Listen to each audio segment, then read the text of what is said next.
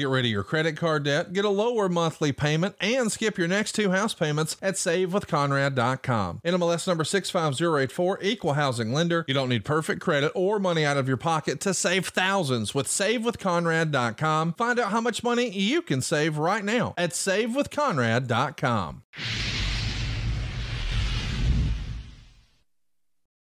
It's oh.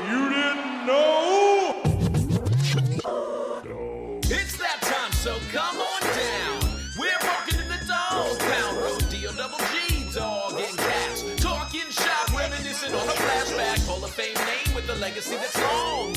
That's the legend of the Armstrongs. Questions get answered, oh, you didn't know? Let's start the show. Welcome back to the show. It's Road Dogg and Casio, and you're listening to. Oh, you didn't know, but I kind of want to like commercialize it and go, I'm Road Dogg and he's Casio. You're listening to Oh, you didn't know. Hey! Ah, and then we both do jazz hands. Yeah. So it's just something I'm working with. Okay. Uh, and you can be, get exclusive That was all content. improv right there. Sorry, yeah, ex- guys. exclusive content at uh, bagofjohnsons.com. We I'm gotta Brian nail it RD down. at Brian RD James. He's at the Casio Kid. Uh, welcome. Week- by to the Oh, way, you didn't week, know. week two of the new graphics, and people I are know. loving The it. gra- I tell you what, who's loving it? This guy right here. I am loving it to death, man. I don't know. I think you said Dom's doing it. I think he Yeah. has a kid doing it for him. Yeah, And yeah. he's taking the credit. Um, that's how all these dirt sheet writers work. That's fine. Uh, yeah. They're copying and pasting from somewhere else. Uh, anyway, so uh, we'll get we'll get. uh, I don't I don't believe a- that. He said found he a, strong armed uh, his brother. Strong Yeah, he, his brother. he Marcus found a uh, middle a Middle Eastern podcast called Schmo Schmushit and Schno, and he just changed it for to fit ours. It. But this one's beautiful, Dom. Yeah, so thank you great. for ripping it off. Um, Yeah, it Yeah, fits great. it. We're gonna it. start. Uh, we got we got a uh, woo. We got a hardcore topic literally today, dog. The hardcore title. I don't even watch that stuff for anymore. yourself. So Oh. let's. I, my history is my browser. a lot of soft now, or It- no, no, uh, no, none. I have kicked the bucket. popular with I mean, women. uh, It's a good stuck category. the wagon. I have pulled the. Never mind. Let's just. Uh, Hogs is a good category. Pogs Yeah. or rogs. Wink. Get it in there. hey, I, well, by the way, I like your shirt. I feel like I'm dressed yeah, down. I mean, this is my Marine I. Corps shirt. I'm pretty proud of my service. Usually we kind of match, but you, you went really T and I good. went. But we do match. They're still maroon and, and navy. It's from they that match, uh, bro. from the very elusive George line from Walmart. I Oh believe. yeah, yeah, yeah. George. yeah, top shelf. It's was that the monkey that dressed in yellow? I was it's curious, just- George. It's just the Walmart personal brand. Is what that yeah. George. George. I have mine is uh, Rick. Mine, mine's Rick's. I Rick's. It's at Costco. Kmart brand. At Yeah, oh Costco. No, I don't do that. I Uh. don't. I don't think we have Costco here. We have Sam's Club. yeah. Well, this is you know you, when You you, gotta go when you gotta go visit your mom at church and you go I don't have any church clothes that fit anymore. So and uh, she comes with that shirt. Yeah. She brings it to you. and you go goes, got "Well," it. She was I knew you were coming. And, knew you and were I knew you were going to wear that Ric Flair shirt again. Look in the closet. yeah. I don't know what Space Mountain is, but we're not wearing it to we're church. not wearing it to church. Can tell you that much, Mister. You're not wearing the 69 podcast jersey. I don't know why my mom's from Jersey all of a sudden, but she's like a. Southern Belle to the max. And I Yeah, went, You're yeah. not wearing a jersey. It doesn't matter. She's not listening. You can make her wherever you want. oh, I know that. She, but speaking, Speaking of the Box '69 jersey, Box of gimmicks. now. There's our merchandise right there. Yeah. We only Oh, got, You didn't know, and I believe, only- a handful of those left. We only made 69, dog. I can't believe that. They might not be available now. We need to check that. But Yeah, we should we should Only- check and see if anybody buys our merchandise. yeah, I don't know who's got those numbers. We love to see them. All right. oh, inside Hey, jokes. I feel like I feel like we're they're just going to boxofgimmicks.com and they click it and it said, "Just kidding, you thought we had merch." or we're just talking about fake merch every week. You guys don't have merch. You're not a quality enough show to have Uh, before we get before we get started, let's have a fun little segment we called Meme of the Week. oh, a random or Mimi, Mimi of the week. We don't know what it is. Our producer Dom throws it up and we instant react. Here we go. Our meme of the week. Let me see it, Dom. In three. The meme of the week. Nope. Just a just a Well, that's our five review. star segment. We'll go ahead and knock this out while it's up. Or No, not, no, or no, not. That was last week. Here we go. Oh, Oh, you you, know may what? be cool, but you'll never be New Age outlaws posing with super soakers cool. Why was my head always really close to Billy's privates? Look, Like it's got his kiss. uh, in a the lot of lips. sh- in a lot of shots you'll see that um, but also super cool to be in the super soaker Did commercial. you keep the super soakers? so so truth be told we did a super soaker commercial uh, way back when me and x-pac and billy did it. Mm-hmm. and we michael cole it was like his first week there and he was in the commercial with us. And like he had makeup all done and he was done all up. And they came to us and said no matter what don't shoot him in the face we Oh, can great. change we have other changes to, for his clothes but don't shoot him in the face okay. I mean, good lord, you really, you know what I mean? Really, you're I wasn't do, thinking about it till you said it. and, and so they go, okay, you guys ready? Here we go. Cell phones off, walkies and blah blah blah. Okay, here we go. And kid looks at me and he goes, in his face, right? Right in his face. In the face. I said, "You damn right, man." Bless his heart, because those super soakers, and I'm not kidding. They they shoot, you man. They will shoot 50, 50 feet, you know.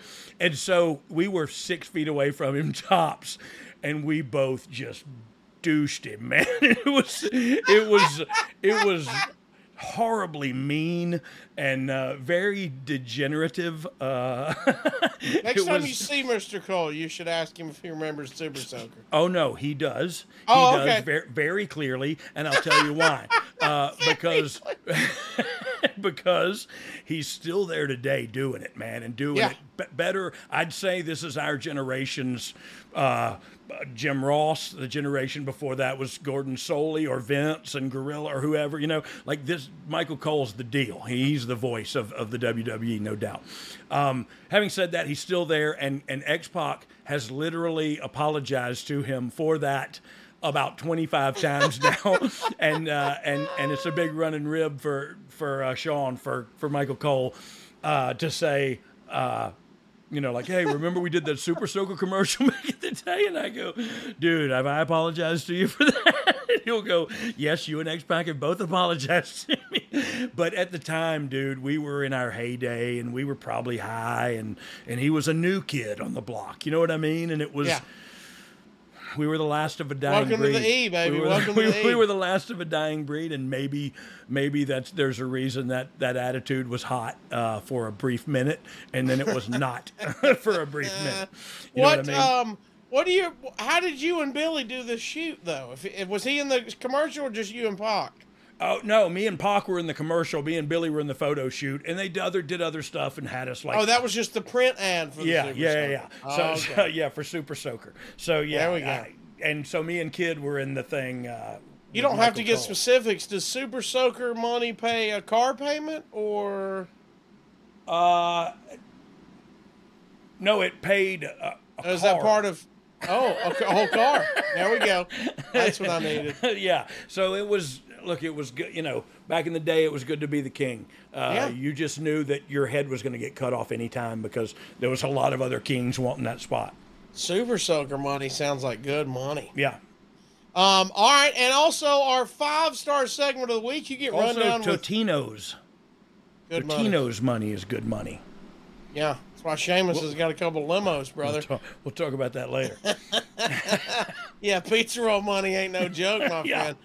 Um, let's go to our five star review of the week since Dave Meltzer gives you so many one and three quarter stars in your career. Mm. three quarter, one and three.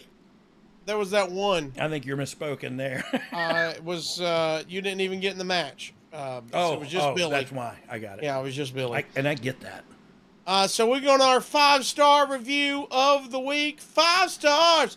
Five stars. Star review. Somebody gave us five stars. The person is not thinking straight. Hidden Gems, Joey Alpha says, Don't Oh. ever let the subject or title lead you into thinking that there is not something for you specifically in each and every episode. Love the show and open honesty. Hidden Wow. Gems. Thank you, Joey Alpha. Yeah, thank you very much, Joey Alpha. That you should work somewhere um, and be Oh, called he's correct. Joey Alpha. By the way, uh, you've got uh, so far 10 minutes into the show, no hardcore title talk. So that No. should prove. That should prove don't prove let the title fool you. Don't let the title fool you. We have no idea what's going on over here at Oh You Didn't Know, and we like it that way. We're going to get some background questions to get us to the end. Yeah, maybe, just- maybe, Yeah, maybe. Maybe. we're going to talk pizza rolls. We know you don't know what we're going to talk about. No. But there you go. Our meme of the week and our five star review of the week. Wait, what By was the, the, way, meme? Uh, oh, it was me and Billy. You Okay, and Super. Soakers. We're never going to be that cool. Yeah. By the way, I'm, I'm By the way, Dom pizza is a high schooler. Yeah. Uh, you gonna dip when's the last ranch time you ate too? pizza rolls? Me? Yeah. Uh, yesterday. Here's what think- you got to do. Do you think How'd I'm you kidding? cook 'em? How do you cook them? I don't know. I think my wife air fried them. Well, that's the move now. Okay, They don't yeah. bust in the air fryer. Yeah. I used to bake them, and people would make fun because, uh, you know, usually you just microwave them, let them Yeah. explode all over the place. You burn Uh, your mouth off. yeah, and but now I I love baking them, Yeah. or now the air fryer they don't bust. Baking them, and then I like to do this move. Okay, Okay. I like to go through. You know, they're piping. I feel like you're smoking pot right now with your Well, hand like I'm that. holding the corner of a pizza oh, roll, a pizza roll. Okay. and I'm going to bite one corner off. Ooh, Just yeah. nibble? Yeah. yeah. And so that'll let the hot air go You out. pop it. You gotta. Yeah. You gotta burst that bubble, and I dog. set that down 'Cause that I don't want any filling. I just want bread. You know yeah. what I mean? Yeah. And set Then- it down. Then when I get the corners bit, I have Chipotle Tabasco. Chipotle flavored. You put it in the hole. Put it in the hole. So let me tell you this. Mm-hmm. My son-in-law, Are you engorged? who is also not smart. Uh, I'm just kidding. I'm just kidding. He's a good kid. He did the exact same thing that you just said, and I thought, "What are you doing?" He had my, and it turned out my uh, my Texas Pete hot sauce was not not hot enough for him. And it might have been in the cabinet for a really long time, uh, but but he did the same thing and put the hot sauce in the hole. He oh left. yeah. Good move. Good move. He's a, he's a pro. He, he is a pro. I just ate them, and dipped them in ranch like a 12 year old. Now I heard what also good if you don't take the corners off. But once you get them out of the air fryer, Yeah. dog, the internet trend now is take that, put it in a bowl with some a little olive oil, a little bit, Yeah. and some or some melted butter, Ooh, that sounds and then better. sprinkle some like garlic and onion- uh, parsley and oregano, like all the herbs and spices. Oh, spices. you doctored up. a Shake it bit, up. like a Yeah. garlic knot. But again, I mean it's a pizza roll. We're supposed to be eating Oh. them fast. You know what I mean? Bro, you ain't doing nothing making a garlic knot. You talking about a garlic knot and meat sauce? Is all You that think you is from right. You think you from Skissily. Well, you ain't doing nothing but making a garlic knot. Uh, by the way, I've seen the demographic numbers. We're huge in Skissel. Huge in Skissily. They We love are us and Uncle, uh, the uncle from uh, John Stamos from Full House. John Stamos. Yeah, if he had a podcast, he'd be number one. We'd be, number Uncle two in Je- Uncle Jesse. That's Uncle Jesse's podcast. Thank Uncle you, Jesse's Dom, house. for being an old pervert. I thought Uncle Jesse was from Dukes of Hazzard. he was too. He was from there too. I just Uncle realized Jesse there's got two around. Uncle Jesse's. Yeah, he. he How look, did he- we end up with two TV Uncle Jesse's? I'm Wow. gonna ask you if they weren't the same person because I never saw them together. That's a fact. I did not see them together. Oh, you hit me with I solid love, logic. I love how quickly you went to Yeah. fact. I thought about it, never seen them together. Right? Ever. They might be somewhere together with Elvis and Maybe. Maybe the Duke, when he was with the Dukes, that was all prosthetics. and then he took it off and joined Full House. that might be the case. And if it is, I'd like to see him. Cheers. Like, but yeah, cheers to you. I'd like to see him mid uh, Mrs. Doubtfire. You know what I mean? Like he's, you know, a backstage shot. Hey, he's just got hair down from Uncle Yeah, Jesse yeah, on the dude, yeah, yeah, the white beard, Yeah. and then he's got the hair, the good-looking hair, the whole deal. yeah. Just got through playing with the Beach Boys. You I know want what to I see that. Yeah. You know he plays drums for the Beach Boys. Who does? John Stamos. Uncle Jesse? Yeah, the new Uncle Jesse. John. He Stamos. don't either. Yeah, Hey, is, is he'll hit uh, Kokomo with you in two seconds. Oh, I know. I've seen no. I've seen him. Jamaica. Ooh, I wanna take, Take it to Bermuda. Mama, come on, pretty Sorry, mama. we can't get it together. We're- one of us is too white. Montego, baby, waddle, go down to Coco. Yeah. We'll get there fast, and then we'll. take it slow.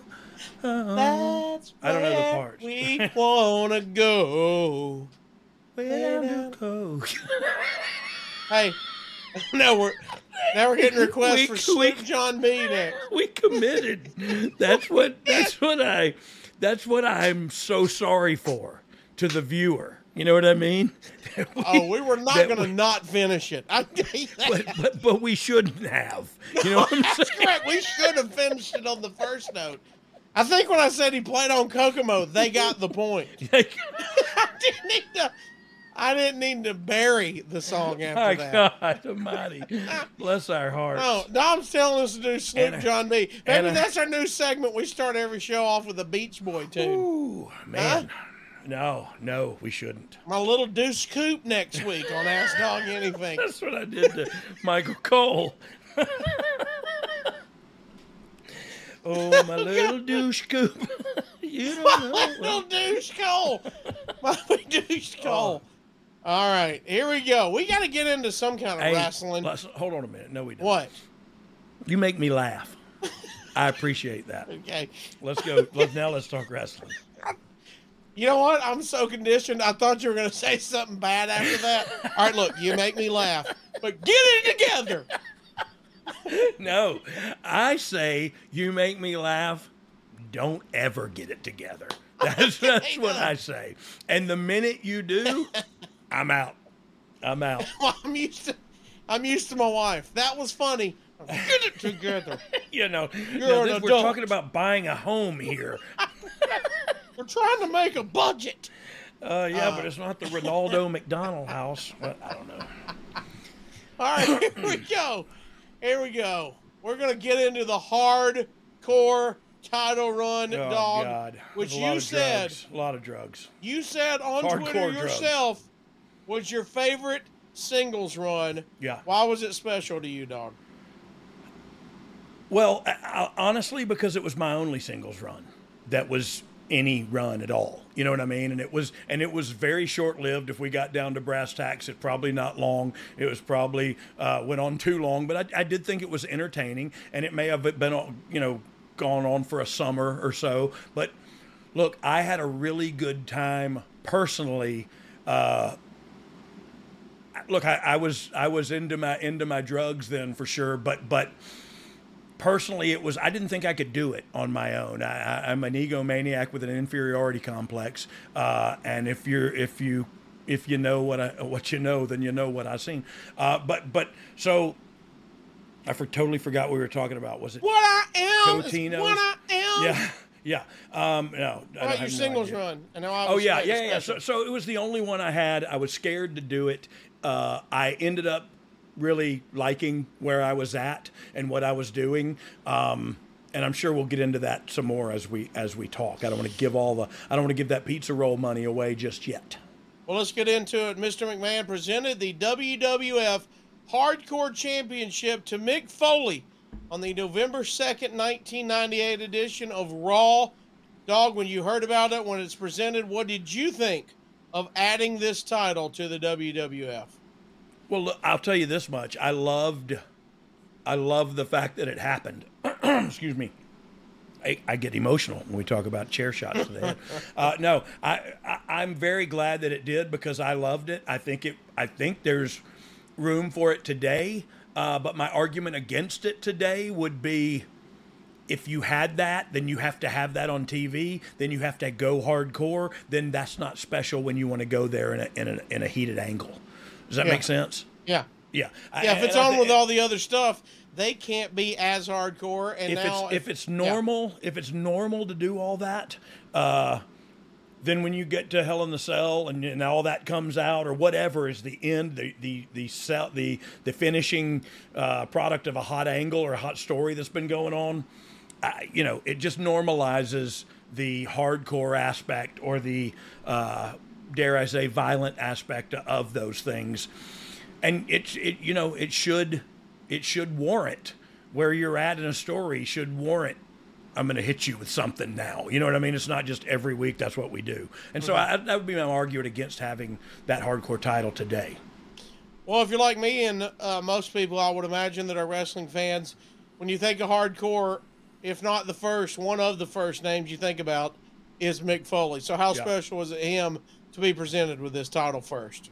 Well, I, it's the obvious choice, right? It's almost like uh, you know, it's a no-brainer to me. If Yeah. you're going to give this title to somebody, it's somebody who has deserved it, who has been put their body through hell uh, for the viewer, but but for himself too. Uh, no, let's not get that twisted. Um, and so he was the guy to give it to. He was the king, uh, uh, the who had the head onto which you put that crown, and and so that's why he was crowned king of hardcore with that new hardcore title. And now he started making that pizza roll money, dog. You know, Don- Afford Anything talks about how to avoid common pitfalls, how to refine your mental models, and how to think about how to think. Paula, while certainly you can mess up on a million dollars a year, it is far less likely than it is on $30,000 a year. Right. I would meet wonderful people that were struggling with a budget that was super tight. It was 100% you need to make more money. Make smarter choices and build a better life. Afford anything, wherever you listen. Dog on these Ask Dogg Anything episodes, we always get food questions. And right now, somebody might be out there looking for wholesome, convenient meals for these sunny, active days now that summer is officially here. Yeah, you don't want to spend time in the kitchen, you want to spend time outside. And Factor, America's number one ready to eat meal kit, is ready for you. They can help you fuel up fast with flavorful and nutritious ready to eat meals delivered straight to your door. You'll save time, you'll eat well, and you'll stay on track re- reaching your goals. That way, if you're unlike me and you want to give the best beach body you can, you need to get our friends at Factor. Yeah, that way you can stay outside and look great. More time, more energy. Yeah, I said more energy. You need an extra boost to support your wellness goals this summer you can try the Protein Plus meals with 30 grams of protein or more per serving. Yeah, and you've got the new upscale line with Factor, the Surf and Turf, the Surf and Surf meal options like roasted garlic filet mignon and shrimp and Cajun spice shrimp and salmon. That's it. Delicious, flavor packed options on the menu each week to fit a variety of lifestyles. If you're on keto, if you are uh, calorie smart, if you're vegan and veggie, maybe like we said, you need that extra protein. They've got it all, and all of it is prepared by chefs and approved by dietitians. And each meal has all of the ingredients you need to feel satisfied all day long while meeting your goals. With Factor, you can rest assured you're making a sustainable choice. They offset 100% of their delivery emissions to your door and source 100% renewable electricity for their production sites and offices and feature sustainably sourced seafood in their meals. So this June, get Factor and enjoy eating well without the hassle. Simply choose your meals and enjoy fresh, flavor packed meals delivered to your door. Ready in just two minutes, no prep, no mess. Here's how you can get in on it. We've got a great deal for all of our Oh You Didn't Know listeners. Head to factormeals.com slash OUDK50 and use code OUDK50, and they're going to give you 50% off your first box. Yeah, that's code OUDK50 at factormeals.com slash OUDK50 to get 50% off your first box. And we appreciate Factor for supporting the Oh You Didn't Know podcast this summer. Uh, by the way, shout out part of the ad free shows family as well. Foley Is Pod is a Yeah. great podcast here on the team. Uh, because there's he's a great storyteller. He's Oh, a, and that's that's why uh, he is what he is and is who he is is because he's a great storyteller. And sometimes in the story, the good guy's got to fall off a building, uh, and he doesn't mind being that guy. You know what I mean? And that's that's that's uh, that's Mick in a nutshell. Um, there's been a lot of people over the years talk about these type of quote hardcore matches, dog, and how they were quote bad for the business. What do you say to that? Uh, look, there's an argument to be made for that, and I don't disagree with that because there there are valid points on both sides of the argument. I myself just actually suggested we don't do it nowadays because it does normalize this kind of craziness and, and this these this weaponry and you know what I mean. Uh, So so it it does normalize that. So. Uh, Look, I so I don't know, but there's definitely an argument for both sides. I don't think it killed the business. You know, I'm sure you know uh, Jim Cornette would think some of this stuff killed the bit. I don't know. I don't know if he would or not. To tell you the truth, uh, I'm just talking through name dropping Cornette. Um, you know what I mean? And, and if you don't know, he ain't going. Um, so, but what, what, what, uh, like, I don't think it killed the business as we see today. Other company doing good business overseas. We're doing great business domestically and overseas. Like uh, it's just business is a booming, uh, and, and business is good. And so to say anything killed the business is just not true. you know what I mean? Like, oh, you young kids are going to kill the business because you're working too fast. Oh, bullcrap. Speed, speed up, old man. Yeah, catch up. You know, and mustard. Um, Mick loses the title eventually to Big Boss Man in a ladder match on Raw, and a few weeks later, you and Billy would drop the tag team titles to Ken Shamrock and Boss Man. Ah, son of a bee sting. Did you know at this point that they were going to set you and Billy up for a singles run?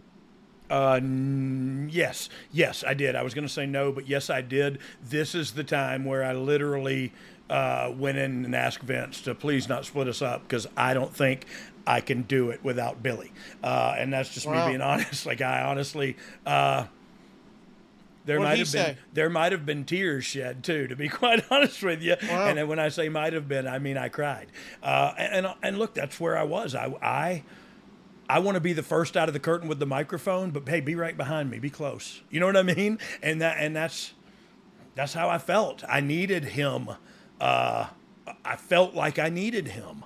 And when I was told I wasn't going to have him, it's as simple as that. I was like, no, I need him. I need something next. I can't stand out here alone. You know what I mean? It was it was almost. Uh, I don't want to say standing out there naked because I don't want to put that visual in your head. By the way, you're welcome.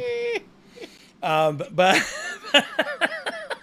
but um, Thinking about it, I- you know, it just it just it broke it scared the crap out of me. That's where I was at. It scared me to death Well- that I was going to have to do this on my own. what does Vince say to you? He tells me you're going to be great. Like this is going to be good for you, and it's going to be good for Ben. I knew it was going to be good for Billy because I knew what they had in mind, and I knew what he looked like. You know what I mean? like I stood next to him and slept with him for. Wait. Same same room. Oh, Same I wanted to stop there just so people could use that and say what. Oh, You know what I mean? So I just stopped for that. We'll cut my pause. part out. Yeah, yeah, if you would. yeah, please. it'll just be that. you spooning. um, I knew Billy was going to do great. I knew Billy was going to go on to do great things, and I didn't have the same confidence in myself, and that's all there was to it.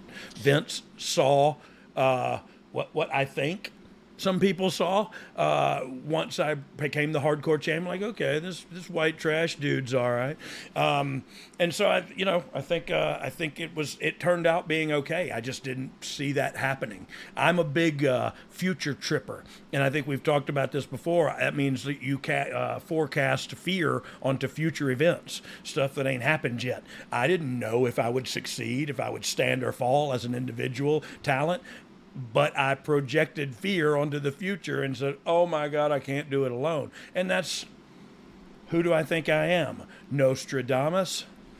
I don't know. well, here we go. Here's what happens in the future as you are worried about it. Billy seems focused on the IC title, and the next night on Raw, you would defeat the Boss Man for the Hardcore title. This is from our friends over at the Torch. Road Dogg beat Big Boss Man to win the Hardcore title when Mankind interfered Yep. at six minutes and 53 seconds before the match. Road Dogg did the Outlaw intro. He did some mic work and talked Boss Man into putting his title on the line. They Yeah. battled all over the arena. Late in the match, they battled through the crowd and into the area that was closed off to the fans. Boss Man tied a rope around Road Dogg's neck and repeatedly slammed him into the wall. Mankind came out, threw a net over Boss Man. Mankind hit him with what appeared to be a nightstick, which allowed Road Dogg to score the pin. Yeah. The old heel in the net gimmick, dog. Yeah. But Yes. how big of a win was this for you, coming from what it was, the title itself, and who you won it from? Yeah, yeah, huge deal for me personally. I get goosebumps hearing it. I, I would love to watch it right now, but we can't. Uh, but but but you might can if you go on Peacock. I don't know. Um, but but so when I I love that they put in he put the noose around my neck and we were inside a VOM in a big venue, you know, so you can imagine the the uh, the balconies and stuff go up and it's kind of a VOM where you can get into the venue with a vehicle or whatever. And uh, he just slings me back and forth into it, into these metal guardrails. And it was hurting so bad, but it was, it looked so awesome and felt so cool that I was just taking it. You know what I mean? And it was just, and when you watch it, I think you'll feel the same way. I don't know.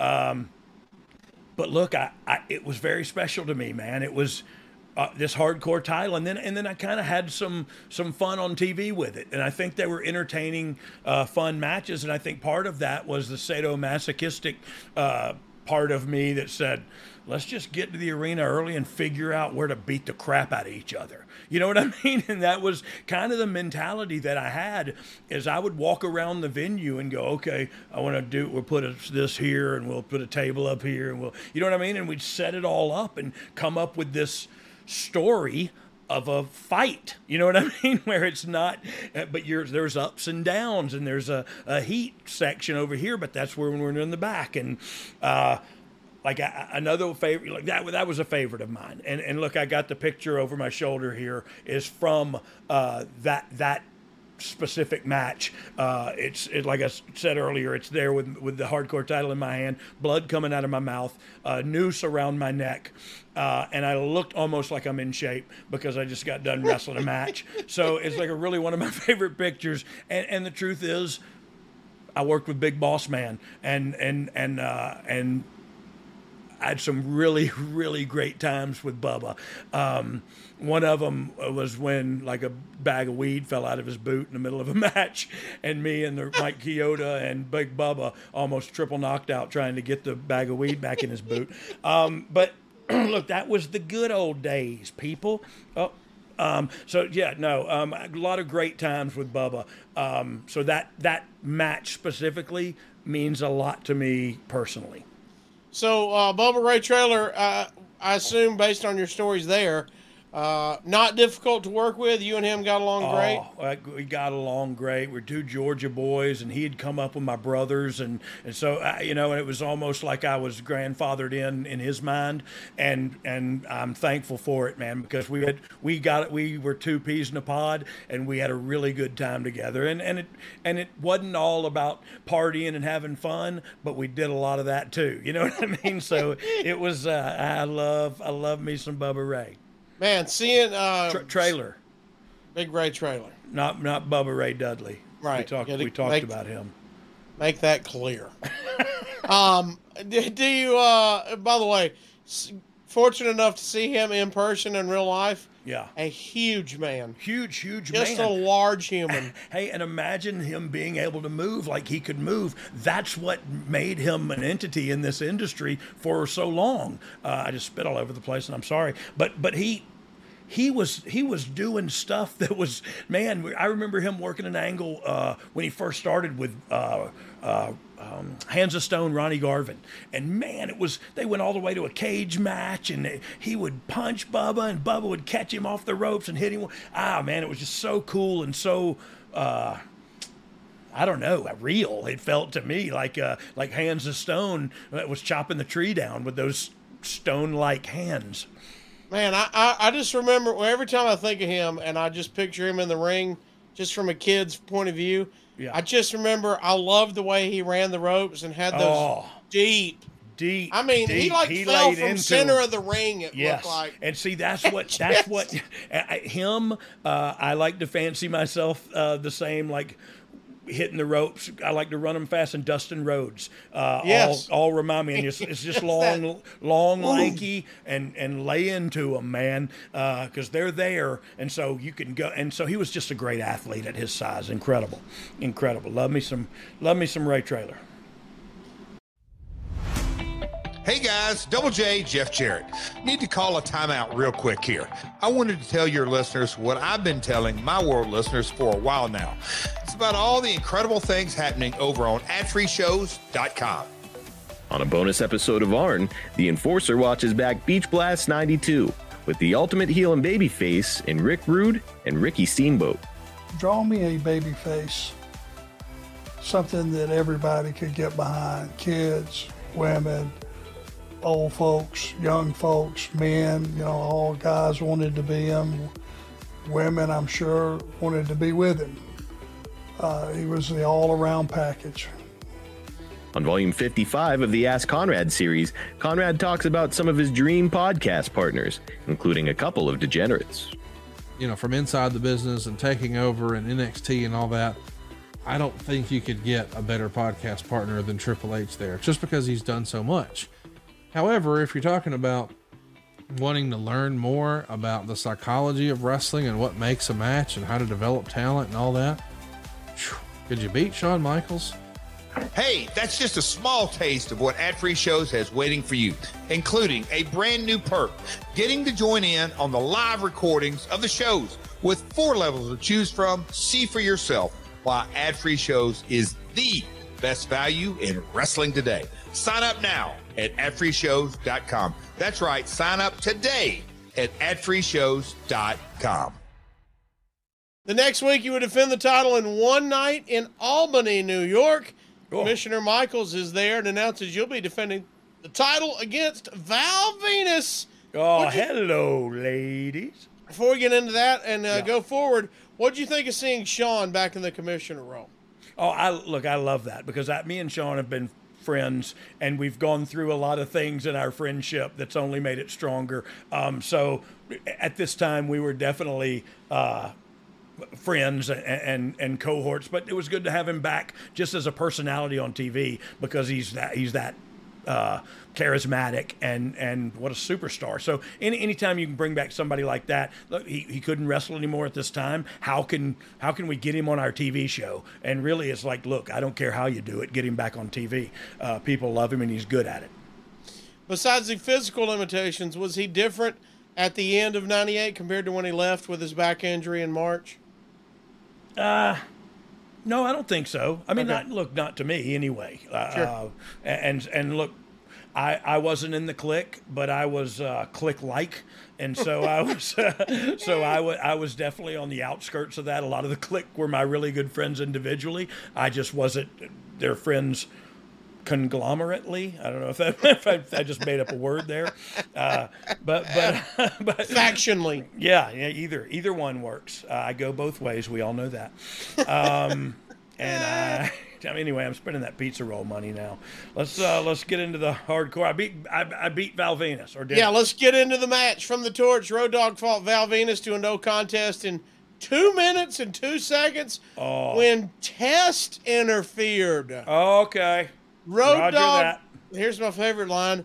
Road Dogg did some pre-match spiel similar to the tag title announcement, but spoke Badass's role himself since Badass wasn't with him. Val Hmm. announced to the ladies that his left leg is known as Christmas and his right leg is known as New Year's. Quote, So, ladies, why don't you come visit the big Valbowski between the holidays? Very good line. Good. Hey, he had good stuff. At 120, Test, brought the Ken, goods.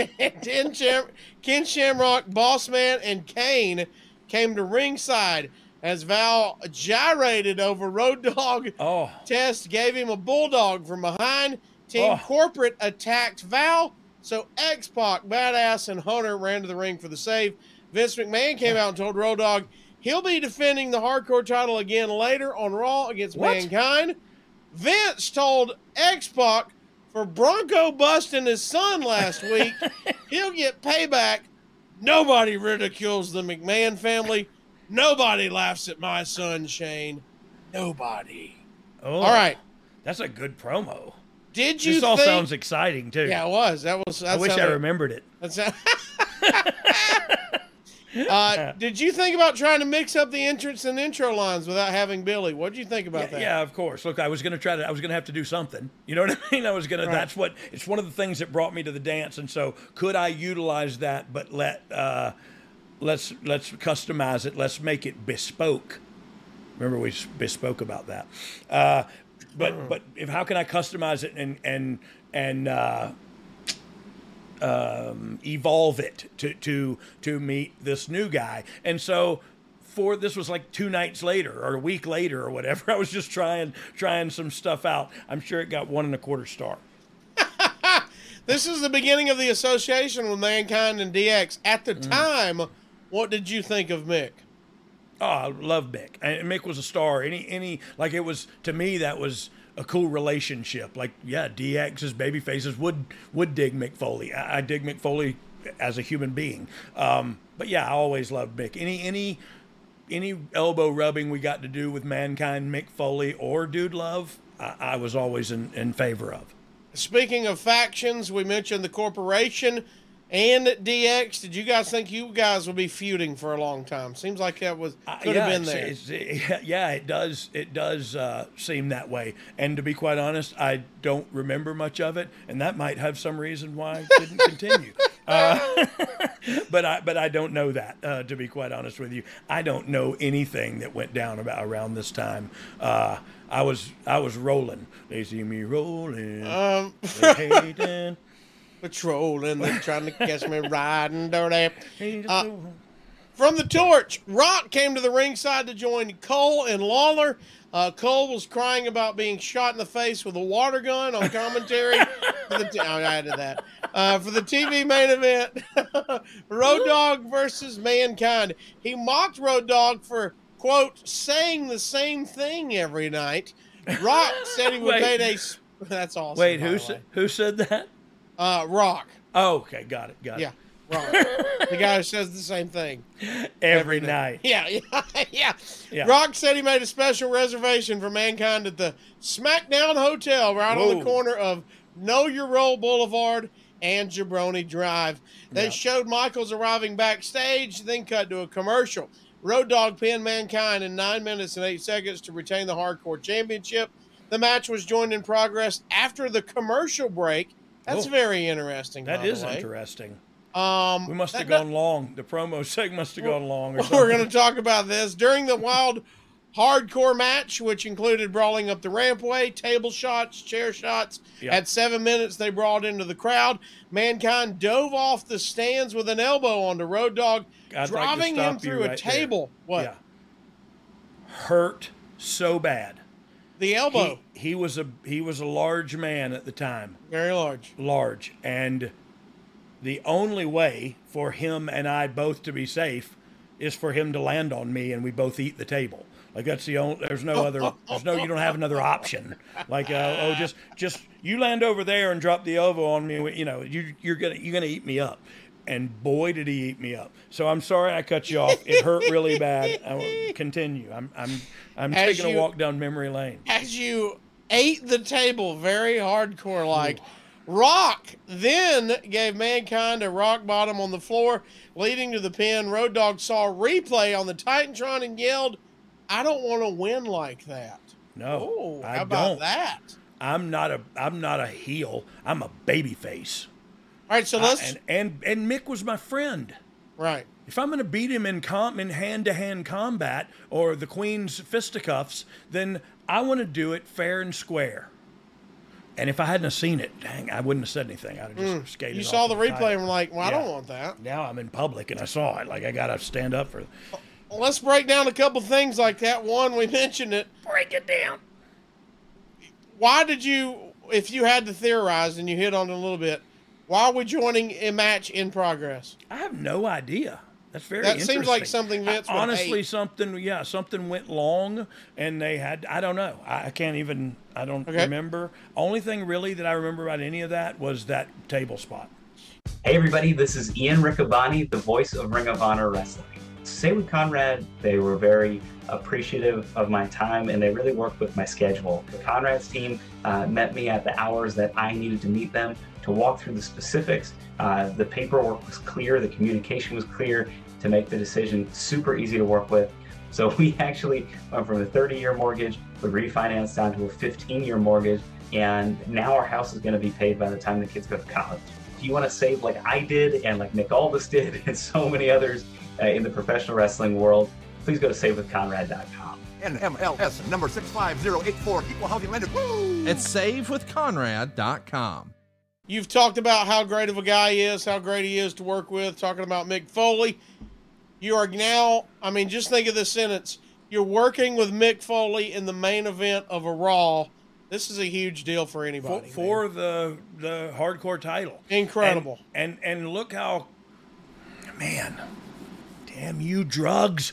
Uh, it's just no, damn you Brian. You know what I mean? It's it's it's uh it, it's a shame because in just a short amount of time, the proof was in the pudding that okay, I could do this, but because of my personal problems, I couldn't do it. I couldn't do it personally, and that's that hurts my heart. You know what I mean? I, I don't. Again, I don't, and I won't let that li- that statement live. Like I'm I'm ashamed. I regret because I had to go through that to get to here, and I'm thankful for all of the things I have and all the things I don't have. Um, I just I if I if I could have uh, I could do it professionally. That's that's what I was trying to get at. It it it, it dawns on me that okay, professionally you could have been a player uh, individually, but personally I couldn't do it. And that you know I think about that and go, "Ugh," but I don't beat myself up. I use that as tackling fuel. Bobby Boucher says talks about tackling fuel, and that's my tackling fuel, man. As I I think about that, could there and, and it was actually a question earlier that somebody asked, man, could there have been uh, uh, you know a longer road? Uh, for the road dog. And we'll never know because Brian is a dumbass. Let's start that chant the next Yeah. Raw. Um, uh, putting together a match like this with Mick, does do you both call the match? Does he call a lot of it? What's going on? Oh on yeah, no, it's it's it's definitely uh, we we both talk. It's it's a conglomerate uh, effort. You know what I mean? And and so the the table spot. I don't know. He he wanted to climb up there, and I was. I said, "Yeah, that'll be awesome. It'll look awesome. It'll be awesome." It just really hurt really bad. Um, it, it did all those things. It looked awesome on TV. Um, I, I had a. you're right though. It was. I wish I would have been sober, and I wish I would have had uh, a grasp of the gravity of what you just said, like the main event, Monday Night Raw, during the Attitude Era, uh, singles match for a new title. Uh, you know what I mean? Like it's Yeah. they put a lot of trust in me, um, and I and I failed them. I failed them from a personal level. You know what I mean? And I, again, I ain't beating myself up, but I got to keep that fact handy, or else I forget my past and, and I don't learn lessons from it. You know? Well, uh, you've beat Mick now. You didn't want to win like that, but you did Yeah. retain. And the next night, something epic happens. Oh my! I But no first, What Heat happened? was taped. Oh. Um, Is that how it reads? Is that how it reads from the Observer? no, that's how it reads from us. here. Oh, you're the best. Uh, the Torch says the New Age Outlaws made their way to the ring. Road Dogg did his usual intro, but badass Billy Gunn ripped on Ken Shamrock before doing his second line. Road Dogg took the mic back and challenged The Rock to a hardcore title match by saying, I don't want a soft porn match. I want a hardcore match. Team Corporate Oh. came out onto the ramp. Shamrock said he wouldn't give Gunn a match. Rock took the mic and said, Obviously, Jesse James, you want me to make you famous. He said Road Dogg Mm-hmm. wasn't ready to wrestle the Great One and said he'd have to get through test to get to him. But but I did want to wrestle him. Like I was. He says I was. I actually said, "Can we wrestle? Like get out Please. here, hardcore, not soft porn. Let's fight." And and he said, "You're not ready." And I was like, "No, no, no. I I'm ready. I literally just said I Ready as was- we're ever gonna yeah, be. Yeah. Yeah. Okay. Well, I I'll, beat, I'll beat the other guy first. Uh, Mankind came out to sit in on commentary, which scared Shane away, and Road Dogg beat Test in a DQ at two minutes and 50 seconds in a non title match. Oh. Uh, why would they not put the title on the line? do you think? Because man, he doesn't deserve it. Okay. Man, uh, by the way, makes sense. Mankind chanted along with Road Dogg during his entrance. Road Dogg caught him into the ring and had Mankind play the part of badass. Mankind took the mic and said, you're not down with that, I got one word for you Socko. Uh, apparently, he's, ta- he's Terry Funk. Hey, is that what is that what Terry said? That's what Mankind said. That's yes. actually really good. Uh, the match was okay, but Mankind's commentary stole the spotlight. He said he hates Test and said he wanted to make a bet because, quote, anybody can look good coming in and all, oh, pumped up, looking neat and pretty with a hairstyle like that. I give this kid three months and he won't be able to live up to, oh, he's doing good now. But he won't. the rigors of the road. This is a man's job. He also said this guy looks like a glorified hairdresser out there. And to Road Dogg, he said, lay those boots in like you did to me. Throw him off the stage in a dumpster. So yeah, he well, I did. I did fire. do that to him, and I think I did it to Test too. Then The Rock ran in out of nowhere for the DQ, which brought Mankind into the Ah. ring to help Road Dogg. Dog, when you're looking back on it now, we're talking about, we're joking with Test, but how did Test not become a gigantic star for the WWF? Look, He and I don't everything. Great I don't hair, know. I don't he's know tall. this for sure, but you're asking me, and so I'm telling you what I think. I think drugs were the downfall of Test as well, and I, and I, I and I say that because I they were the downfall of the Road Dogg also, and so he he did. He fit every. He was a good kid. He was a good talent. He was long. He was quick across the ring. Like it was. There were a lot of things, a lot of positives. Um, and and again, I don't know. I got screwed up and fired. Uh, so I wasn't there when he got screwed up and fired. You know what I mean? But honestly, I think, uh, you know, so, thank God in heaven above, I came out the other side of it. A lot of my friends haven't. And that's, you know, if you don't do drugs, don't start. And if you started, stop. I can't hear you. Oh, well, that'll help if I turn my mic back on. You all don't have to, though. It was I had to cough. It was nice just being quiet for a second. yeah, I know. We should have the quiet moment on our show. From the wrestler, from the observer. But freeze me like this. Yeah. Oh. Well, somebody just did. They Yeah, screenshotted thank it. you, thank you. Uh, thank you. Somebody will throw that up on Twitter. Um, also, while we're here, we're talking about him.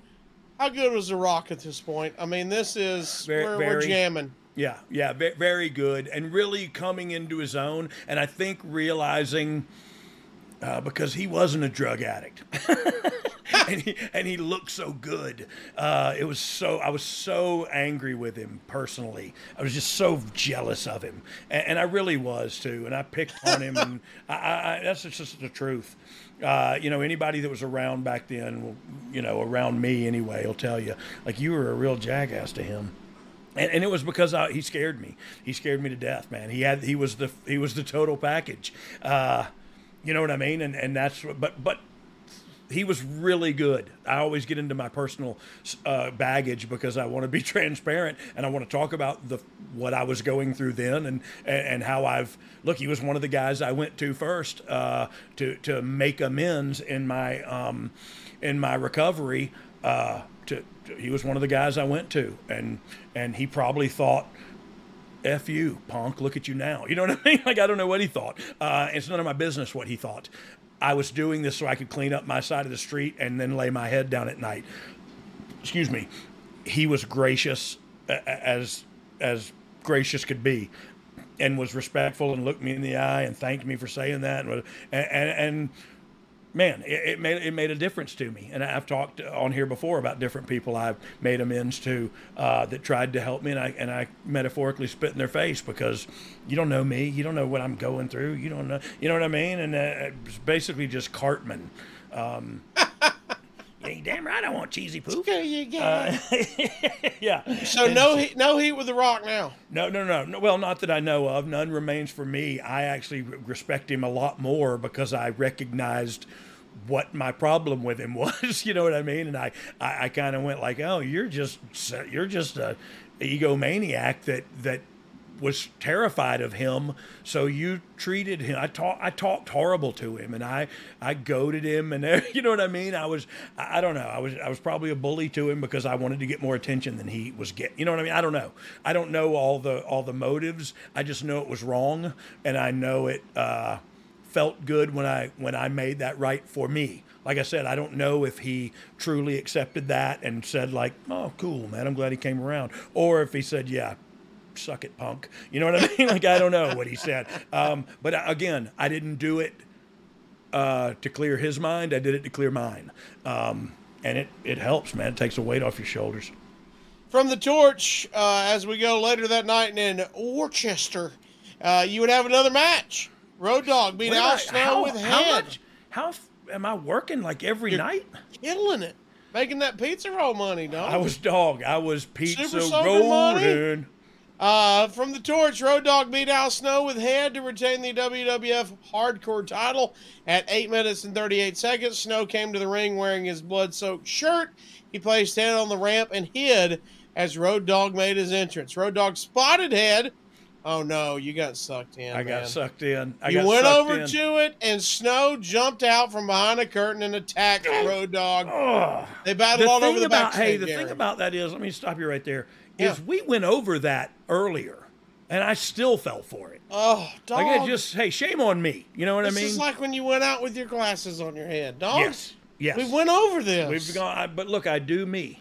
I do me, They, and I battled- charge. I charge extra on OnlyFans for that. What a don't even know trick! what- yeah. That's a top tier subscriber platform. You ain't getting that for the free preview. Uh, Road Dogg Spotted Head. That's also a tier on your OnlyFans. Road Dogg Spotted Head went over to it. Snow jumped out from behind the curtain and attacked him. They battled all over the backstage area. Finally, outside the arena where it was snowing. Road Dogg hit a pile driver on a crate and scored the pin outside. He ran back into the arena Yeah. to the ring to celebrate with the crowd. Dog, when you're working, you touched on it before. When you're working a match like this with Yeah. many different locations, Yeah. you walk through it beforehand and know where you're going? Is it feel? How much is the balance there? Yeah, yeah, yeah. Look, you, you got to walk through where you're going because cameras got to follow you. So you have to have a route, and it has to be feasible for everybody to to to uh, negotiate, navigate. And so then then if there's oh this is a cool thing here, for instance, in this match here there was a rack of and I've shared this many times and will many times more. Uh, there was a rack uh, like a cart full of poinsettias because it was getting to be holiday time and snowing outside and and and Al Snow picked up a poinsettia and threw it at me as like he was coming in from center field and hit me right in the face with a potted poinsettia, um, a plastic potted poinsettia that you would buy at a, any five dollar store, and so it hurt really bad, but not nearly as bad as him soaking me with a water hose before we went outside into the snow uh, to to fight some more. Uh, and the, the it was look that's one of my favorite matches also. Uh, same reasons I love Al Snow, and we went we went hardcore. And How much is that called out? Is he saying I'm going to hit you with the hose first? no, no, no, no, no, no, Okay. no. A lot of this stuff is Just cliff notes, kind of. We're going here yeah, we're doing happens. here. We're doing well. Yeah, and look there. See all those garbage cans? I'll throw you into those. Okay, cool. Uh, and if something's not over here, hey, can we put some broomsticks over here? Whatever, you know what I mean? Like, and we'll we'll fight our. And then we and then honestly, you fight your way through it.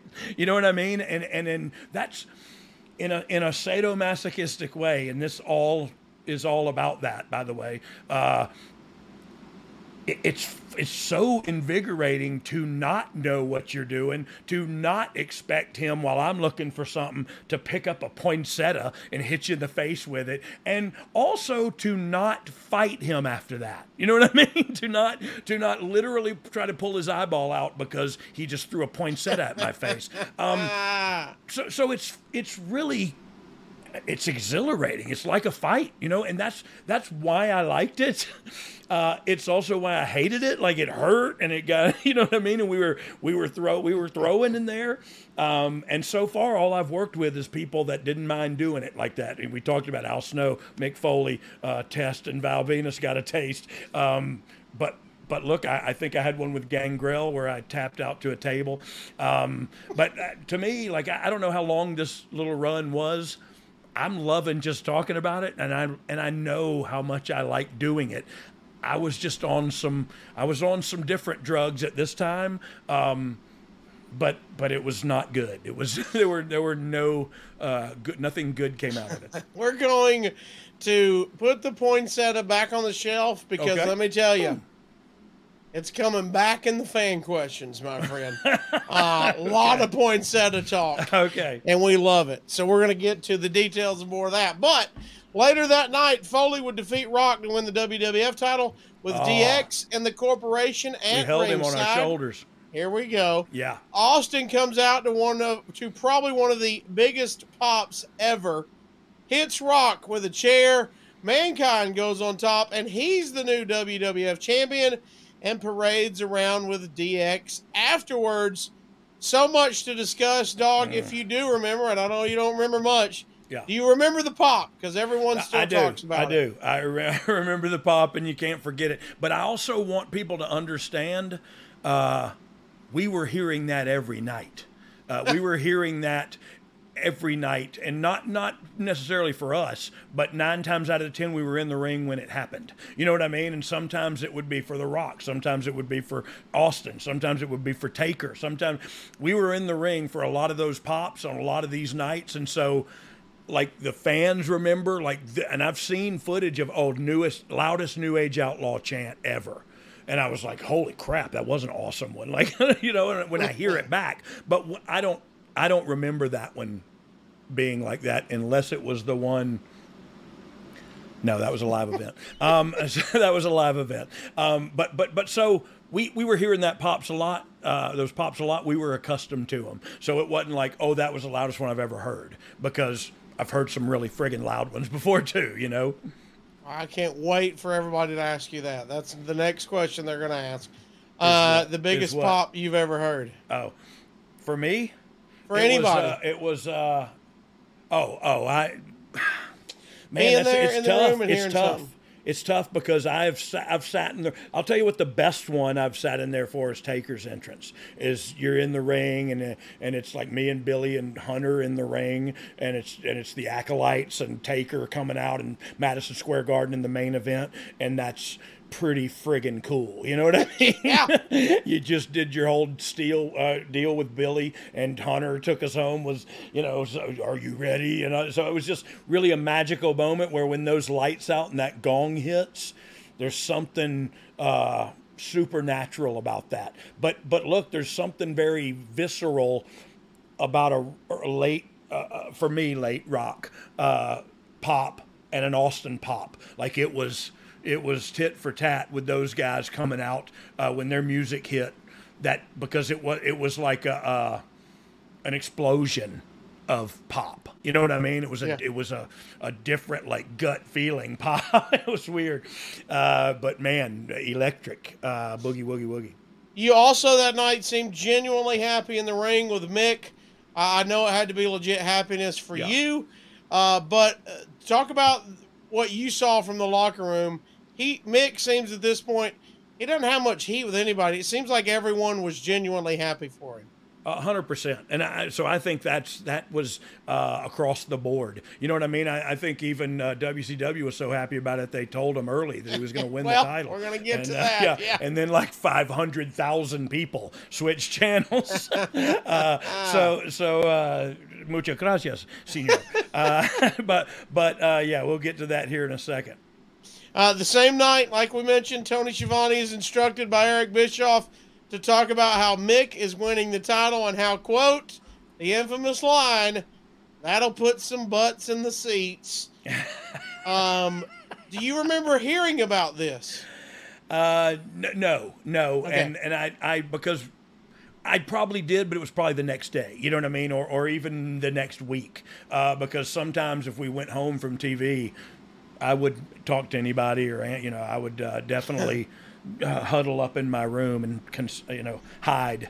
Well, it's a taped Raw, so you're all at home watching this, or Nitro with the finger poke of doom, or knowing you, you were out partying, as Yeah, you just I was mentioned. I was not watching wrestling. You've seen and heard about it now. yeah.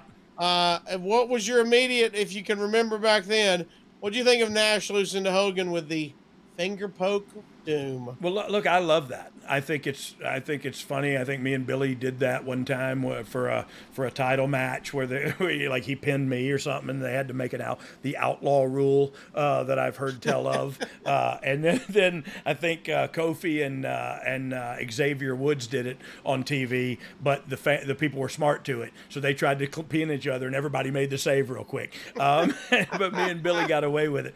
Um, I totally was putting myself over and forgot what we were talking about. The finger poke of doom. Oh yeah, I liked. it. I mean, look, it's it's because he joined. It was a, it, the fix was in. Uh, you know what I mean? Like I, Yeah.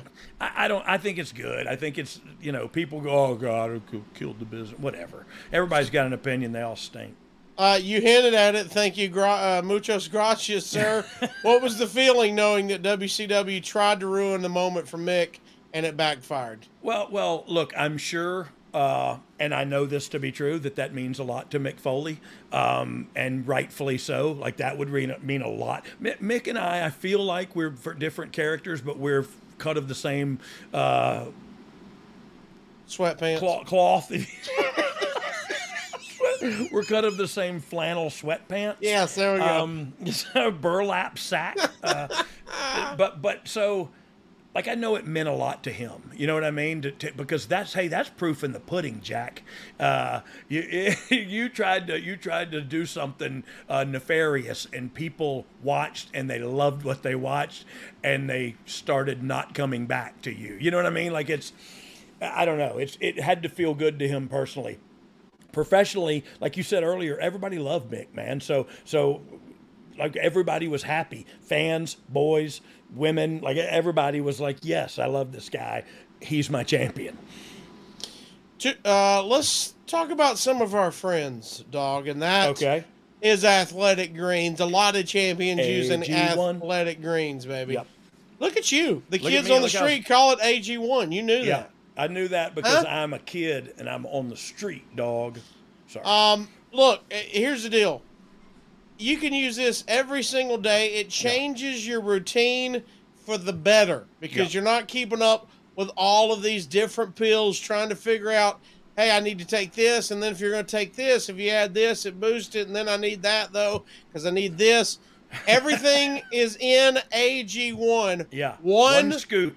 scoop and you get 75 high quality vitamins, minerals, whole food sourced ingredients, probiotics, and adaptogens to help you start your day right.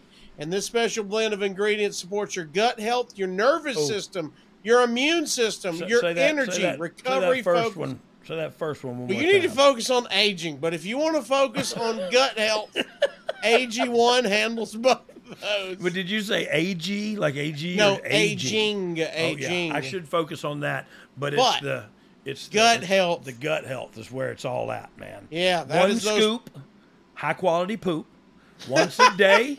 you heard what I say. Every day, AG one. That's those probiotics that gets that gut back in That'll order, get your gut health going. ready to rock and roll. Yeah, yeah. I- What, what is the convenience is the word hashtag convenience because it's all there in one pourable pouch, and you. I put a little orange juice in mine.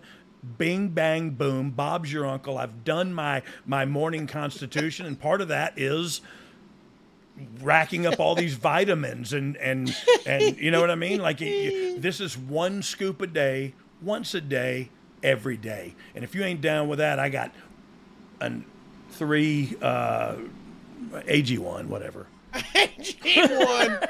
Here's I'm, the deal. I'm going to work on that. I'm going to It's work got on that. it's got this uh, exotic taste, is how I would do it. Pineapple Yeah, yeah, yeah, yeah. fruity, tropical. Tropical. I'm- Go with tropical. tropical is maybe the Yeah. words I'm looking for. And I will be honest, uh, when I started AG1, I did not get to finish it because my wife took it over. Yeah. Um, she saw how easy it is. She is super in shape. She's a CrossFit coach, this whole Yeah. deal. And she went, wait, wait, wait, wait. You're getting all that in one scoop. I don't have this pill thing out like I'm 80 years old, Oh, taking, man. you know, morning, noon, night. Boom! A scoop and was Yeah. done. Plus, they've got the travel, uh, that travel glass container. Yeah. Yep. I, I'm, I'm, I'm missing the word for it, but the little shaker. Shaker. It's a shaker. Um, you got that, and you are ready to go. Yeah. And Athletic Greens was created when the founder experienced a ton of gut health issues himself, what I and ended you, up, yeah, he ended up on a complicated supplement routine to recover. That cost him a hundred dollars a day. yeah. Well, I can tell you this much: AG1s don't cost you that. No, it does not. So he created Athletic Greens after experiencing how difficult it was to create an optimal nutrition routine on his own. It costs less than three dollars a day. Woo! That's a big old price difference right there. ninety-seven dollars difference. And I'm it's an also, invest. I'm also a mathematician. You, look at that! I did not know I was dealing with the brainiac over Look, here. my finger's gone. Ah, You're- it's not. oh wait, I said mathematician. My bad. You're AG1. investing in your health, and it's cheaper than your coffee habit. We can promise you that. Cheaper than getting all the different supplements yourself, and you're investing in an all in one nutritional insurance. Right now, it's time to reclaim your health and arm your immune system with convenient daily nutrition. It's just one scoop in a cup of water every day. That's it. No need for a million different pills and supplements to look out for your health. And to make it easy, we love easy right here. Amen. And- if there's one thing they say about me and dog, we're easy. Okay. Like sun. Wait a minute, that came out wrong. Sun Or did it? morning. Athletic Greens is going to give you a free one year supply of immune sporting vitamin D and five free travel packs with your first purchase, dog. You saw that when we got it. Yeah. You travel all the time, going back and forth to these live events. Yeah. Traveling packs by AG1 made it so easy for you. Yeah. So, so look, I said it before. I'll say it again. Convenience, convenience, convenience. It's uh, it's like uh, what you know. The deal in real estate is location, location, location. Th- this is all about one scoop once a day, and you've got everything you've needed, uh, or everything you need, and and and that's that. Like it's Boom. it don't get no easier than that. all you got to do is visit athleticgreens.com slash D O G G. Again, that's athleticgreens.com slash dog to take ownership over your health Yep. and pick up the ultimate daily nutritional insurance. And we thank Athletic Greens for Yes. supporting us at Yo You Didn't Know. So we ask that you support them. One scoop once a day, every day. Every A day. G One. one. Baby. AG1. You can probably help my son. He don't have high quality poop. Doopy doop, scoopy doop, baby. Okay, cool. Um, what's next? Let me get through laughing at your son pooping. Okay. Dog, two weeks later, you would take on Gangrel in a Oh. WWF hardcore title match. Can we discuss this entrance? It's one of the best entrances of all time. For me, Torch, Road Dogg beat Gangrel in 5 minutes and 50 seconds to retain the WWF hardcore title. Before the match, Gangrel sprayed, sprayed his blood in Road Dogg's face. yes. They brawled to ringside. Back in the ring, Road Dogg set up a table. Gangrel low blowed Road Dogg and power bombed him through the table. Oh, yeah. Road Dogg came back and set up another table at yeah, ringside. because I'm stupid. Placed Gangrel on top of it. Road Dogg hit an elbow off the ring apron, but the table, Table didn't, didn't break. Oh. Gangrel ran back to the ring and leg dropped. Uh, Road Dogg ran back Yeah. to the ring, leg, Leg dropped drop, Gangrel off Table the apron still didn't break. still didn't break. Road Dogg hit another elbow, and finally the table broke. Road Dogg backdropped Gangrel onto the broken table, hit two Ooh. chair shots, and got the pin at ringside. Yeah. You, know weren't what they- doing the job to the table, were you? I was I was, and I was angry about it. Um, and and so the, the look, I'll tell you, I'll give you a little inside baseball of the finish here. And they took it out. Uh, I don't know why. I think they just thought it was a mishap or something. They didn't understand my mentality. But I remember going to uh, Jack Lanza and going, "Hey, you know what we never do is beat somebody with a chair shot." I said, "I want to just hit him with a chair shot and knock him out." and he's out and I pin him. You know what I mean? And like, Yeah. wh- why can't we do that? And he goes, oh, okay, well, maybe hit him with two. And I was like, okay, okay. Because look, we were doing it every week. Everybody was hitting everybody with chairs. And so it, made sense that, you know, uh, hit him with two. So, so I hit him with two. And then I reached down to get him and grab his hair. And I went to pull him up and he just dead weighted me. So like I pulled up a dead body and then I let him drop back down. And then I pinned him. And for TV, they cut out the part where I pulled his the dead body up. No. Yeah, they cut out that part, and then, so I just remember like, oh man, that was to me that was the whole cell was like, oh, Yeah. He just beat him right there. You know what I Knocked him mean? out. Yeah, and and look, I guess that's what you gathered anyway. But I figured I felt like that one piece needed to be there to tell the story. But screw me. Um, when you're going through a pre-match like this, Yeah. do you ever discuss what happens if the table doesn't break? not not once, and Oh. and because you just figure like It's gonna break. I don't know. And, and look, I don't know that I really committed to going through it with him like Mick did with me. I, I might have been trying to work a little too. I, I might not have. I might not have been trying to kill some, kill myself or or him. You know what I mean? Right. And and and that's oh shame on me. Uh, truth be told, because now you now I have this horrible feeling of oh I just didn't go through a table with my offensive move off of the apron. I better get back. So then I climb to like the second rope and drop an elbow, but I still don't commit to going all just eating him up. You know what I mean? And then I was just like, you know what? I'm just gonna jump and put my butt on him, and uh, we're just both going through the air, uh, through this table. You know what I mean? Like I don't. care. So it was that was the only thing I literally, you know, you remember that part? Like oh. Oh, that feels so horrible to, Uh, to do the job for it like twice. Well, and because everyone in the arena goes, well, that was supposed to break. yeah, yeah. So you know And- I've and- got to do it. Yeah, and just so you know, there were a lot of people in the arena. and I was Uh, like, oh. You're having some really good matches in this environment. I, it seems to be playing to your strengths here. Yeah. Um, and you feel like you're in your comfort zone. You seem like it the way you're talking about it now, the way it Yeah. looked. By the way, what was the one agent who helped you the most during this time? Um, p- pr- probably Pat Patterson and Jack Lanza. I mean, and, and really, really, the agents back then were very, very different than they are today. Uh, the the producers of yesteryear were uh, were not producers; they were literally just handlers to handle the idiots. Um, and so, so. Uh, and and also none of those gentlemen had been had ever done hardcore stuff. You know what i mean? Like that was unheard of. Right. And so i don't know if any of them helped me with the constructing of the match. I think that was more of a me and whoever the talent was. And and look when you're in that scenario you're really giving your body to another dude in, in some really crazy ways.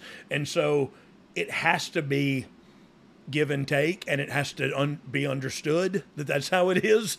And so, uh, so you know, t- tough guys. I don't know. I don't consider myself tough, but I can take a beating. You know what I mean? Uh, so, so I had a blast with those guys. I don't even know what you were talking about. The, so the agents were were not as involved. yeah, yeah. I'm sorry. Was, Uh, on Raw, January 25th, 1999, from Phoenix, Torch says Road Dogg and Al Snow beat Brood, Edge, and Gangrel, and Road Dogg pinned Gangrel at 547 in a hardcore match as Brood made their ring entrance by coming up through the stage floor surrounded by fire. oh, Road Dogg and Snow sprayed them with fire extinguishers. they brawled into the back area where they fought among dumpsters and crates. At 5:30, Blue Dust hand in hand Oh. to Snow. That led to the pin. Road Dogg and Snow returned to the stage to celebrate with the fans who were stuck watching the match on the Titantron. We've got Al Snow. We've got Head. We've got Blue Dust. I hate to ask you this: Was your acid the drug of choice at this time? it. Uh, not at We this got time. Blue Dust and Head and he- Al Snow.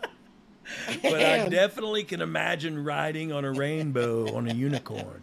Uh, Um, it was awesome, right? It sounds awesome. Yeah, it's super fun. Uh, And- but but it, but all they were, stuck watching it on the Titantron. Let me get that in there because I'm negative Nancy. Uh, we need a DX with fire extinguishers.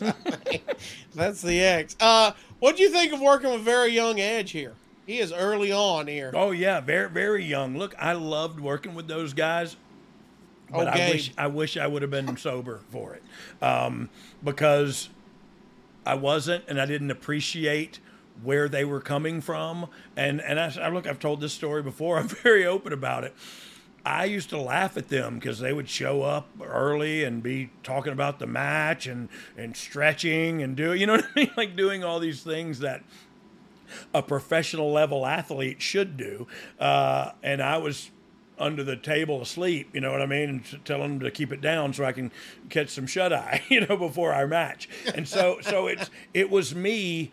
Uh, looking at them and laughing and not realizing, uh, uh, or like I told earlier, a joke where I'm not realizing I'm the punchline. You know what I mean? Like not realizing, like, oh, my existence is the real joke here, uh, and and that's sad to say, but you know, I I, uh, I I told this story before too. I saw them re- not long ago. It was a couple years ago, I guess now, and and they were both down at eating, and I went over to them and said, I don't know if I ever told you guys this, but I'm sorry for the way I treated y'all. If I treated y'all bad, and you know, I know I I, I kicked Christian so hard he, he lost his breath for like a month. Uh, but but like I, I you know, and I and I treated them, I bullied them verbally and stuff, and I was just an a hole, or I thought I was anyway. Having this conversation, they go, "No, you were always really cool, man. X Pac was the dick." I said, like, no, that's not true. like, I never saw You him. I never saw him in that light ever in my life. And to think of that they thought of that, I thought, like, wait, what? Uh, so I imagine funny. he's apologized to them too, probably 50 times. They're like, we get it, guys. You apologize. Well, you're going good. You're having fun. You're working with Young Edge. And then, sadly, you and Snow team up again. And this time you're going against the Acolytes Oh, God. Bradshaw and Faarooq. Don't show a picture of them, whatever you do. It gives me gun shy. The Torch says the Acolytes beat Road Dogg and Al Snow in a hardcore tag team match at 6 minutes 32 seconds. All four men battled throughout the arena. Snow and Faarooq battled out back. Snow took control, but Viscera came out and power Oh. slammed him through a table. Faarooq went back to the ring and helped Bradshaw put Road Dogg through a table Oh, with a God. double team power bomb, which set up to pin. A shot aired in the back of Road Dogg and Snow arguing about who let whom down. Oh. Road Dogg hit Snow with a chair twice. Were you hurt on the power bomb through the table? I'm a horrible friend. I want to say that now. Uh, um, I was hurt when you said I had this match a few seconds ago. Oh, like right then, I started writhing in pain. Mm. Don't ask me to spell that. Uh, we've Um, all heard horror stories, Oh, God. unfortunately, about working with the acolytes. Mhm. What was it like working for you? it was a fight uh, for my life every night, and sadly enough, I'm I'm here for it, and I was there for it, and and we would we would do things to them, and they would do things to us that were not nice physically, uh, and I'm not talking about like grab ass or anything like that. It was hit you in the back as hard as I can with my forearm. you know what I mean? Kick you in the gut like really hard, and then waffle you in the back, and and then but I don't know. It was just weird, weird time in my life. Bring on the pain. That's where I was at. You know they're working stiff going into this. Oh When- yeah. What's the first moment you remember? Like, okay, they're correct. They do. No, no, Uh, no, no. Look, I knew that way before uh, they were the acolytes. I worked with John Bradshaw, uh, Brad John Leif Bradshaw Layfield, whatever his name was. He beat the crap out of me when I was the real road Jesse James. You know what I mean? Like a real Double J, I was getting knocked out by him. Um, and Ron, look, Ron was Ron Simmons, and so God bless him. I'll do whatever you want to do, Ron. Uh, and and uh, I I knew what was up way before we this match started, and we also worked a lot with the acolytes uh, when we were the New Age Outlaws. Like when we talked about some of those storylines where the corporation or whatever, and and we did a lot of loops where it was like Taker and the acolytes versus me and me and Billy and Hunter, me and Billy and Kid, me, you know what I mean? So we we uh, we had worked with them before, and and truth be told, we we all four, I think, uh, and we said this on a on a Comic Con panel we all four really liked it. You know what I mean? Like we really enjoyed working together. we sick. knew we knew you're a sick man. We knew what we were getting into, but me and hey, me and Billy weren't playing no games back then either. You know what I mean? We we don't we get cast off because we weren't the top guys or whatever, but we were bringing bringing it in there too. And uh because we were young and hungry and we were getting our taste of it. And and so bring it on, man. We had a good time with those guys, and it is sick. It's it's a sickness indeed, but it was fun while it lasted. I couldn't I can't imagine. I just turned to dust now on that double power bomb. Well, well, unfortunately, this was not the last time you get hurt from MSG in February. Quote, Road Dogg took a nasty bump out of the ring, was taken out in immobilizer to avoid further neck damage. Yeah. The ring ropes may not have been tightened enough because when Road Dogg during his tag match, was reversed into the ropes, his body slipped between the middle and top rope and was essentially slingshot hard onto his head to the floor below. He had no time to prepare for his unexpected fall. He suffered numbness immediately in one of his arms. The paramedics on standby in the arena came out, immobilized his neck, and took him out on a board and cervical brace. Uh, in the ambulance, he was able to wiggle his toes and fingers on both sides of his. Uh, body at the hospital, they determined that his rotator cuff rolled over onto a nerve in his shoulder, which caused the numbness. Although he still felt pain in his shoulder the next day, he was able to appear for an interview on Raw in Toronto. Dog, what the Yeah. hell happened to this? This seems scary. So it's terrifying uh, in reality. However, it was just another joke, uh, mishap, good story later in life, uh, you know, in the life that was the drug addled road dog. Um, so this was the time I talked. We just literally just talked about the, the main event of Madison Square Garden with Taker and the Acolytes versus me and, uh, and Billy and, and Hunter. So so in the match, I get the hot tag and I come in and I blast Bradshaw back and I go to shoot him to the ropes and he shoots me. He reverses it and I run like I'm at the ropes. I, I don't know. I'm at the ropes before I get to turn around and like and, I just shot right through the bottom ropes or, or through, between the top and the middle rope. I mean. And I did. I shot straight to the ground head first. And so I guess thank God I landed on my shoulder rather than kind of my head. But I immediately w- was like, holy crap, that wasn't supposed to happen at such a pivotal part of the match. Um, and then they just, Ron Simmons picked me up like a, like a doll. Um, and what I mean by that is he didn't treat me with kid gloves. He picked me up as if I were Raggedy Ann. Uh, and, and threw me into the ring. And I literally said the ma- the finish of the match was tombstone on somebody. So so I said tombstone me, tombstone me, and and Dead Man said no, and he just laid on top of me, and they pinned one, two, three, and that was Oh. that. And then I got out. Uh, I remember, and think about this. You said that sounds scary. I got carted out on a back brace with a neck brace on out of Madison Square Garden and the main event. And I literally remember looking at the center of that that big uh, you know thing they, they the big scoreboard they have in the middle, thinking, man, if this is the way I go out, at least it was pretty cool. You know what I mean? like Right. at least at least it was and truth be told, I didn't know what I was half knocked out too, because so so truth be told, it ended up being a funny story where Shane McMahon came to the hospital and we ended up I ended up uh, more hammered than I was leaving than I was getting in there. So, uh, so we, we, we Well, I was about to ask, how did you end up getting to Toronto and all this? I, I yeah, I, I ended up getting out of there that night. Like it was more of a scary moment where then everything was kind of fine. You know what I mean? And so it was like, holy crap, what happened? My my my shoulder was out of socket, so they rolled it back in, and that's what they ended up telling me was your it just rolled over everything, and so it, it crimped it off for a second. When it came back, went back Oh. in, it it you know got life again, and so I don't know. Yeah, it was a scary moment, but I was so high that I didn't.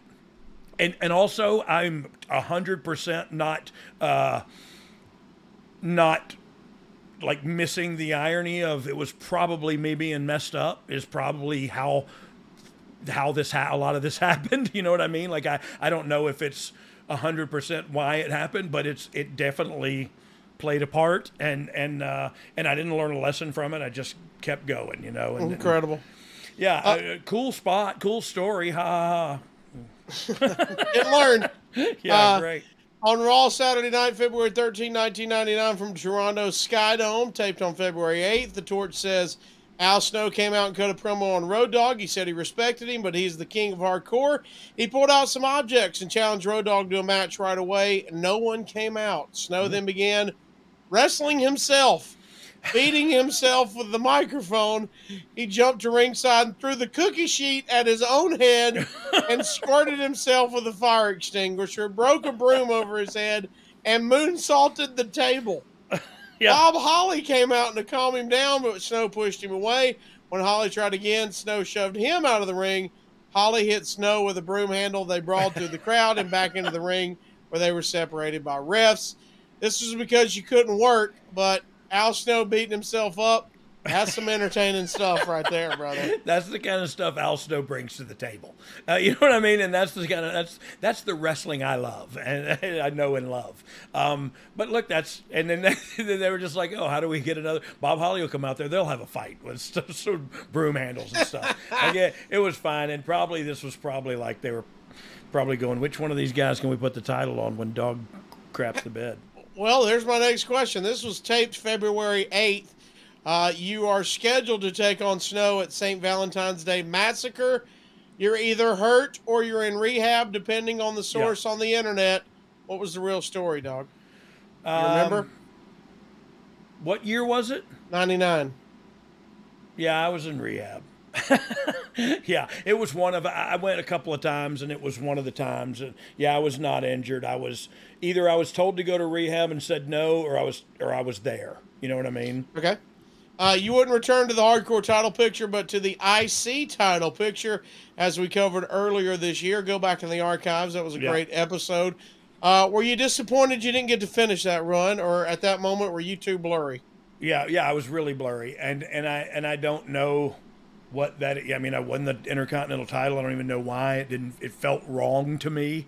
Uh, it felt like I was like like you said earlier. This felt like me. This this little uh, sprint, more of a run than a. It was more of a sprint than a run, but but it.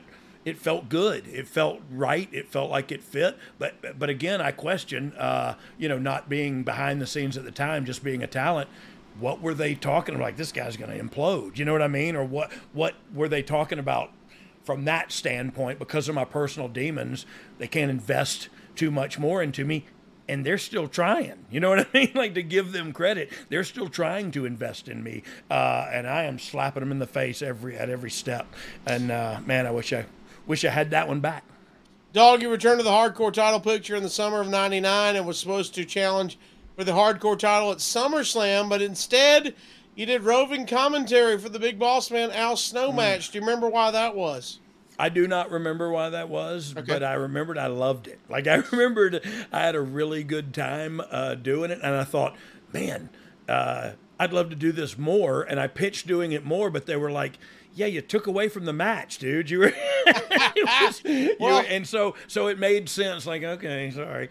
Um, I don't know. I was just having fun. You know what I mean? I didn't know what I was supposed to do.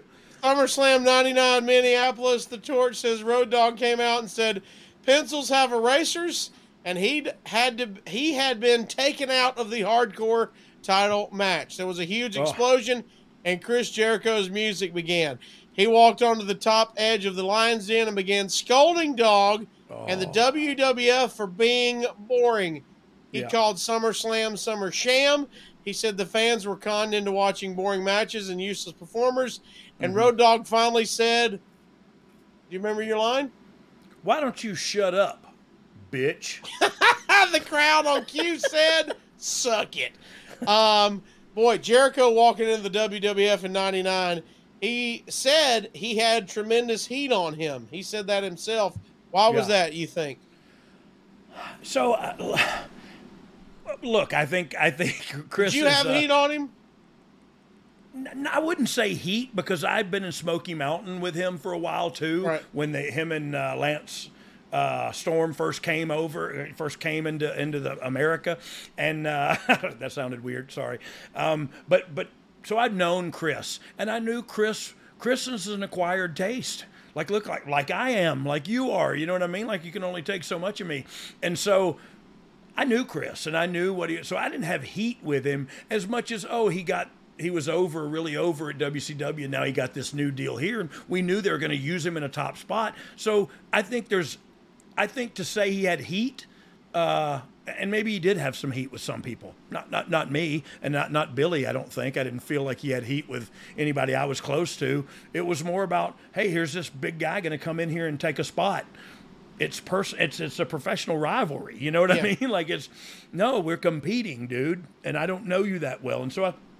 I could see how he could misconceive, or people were actually hot at him and I didn't know about it. You know what I mean? But yeah, I knew Chris, and and and I like Chris. We and Chris always got along. Uh, we've All- always had good matches together too.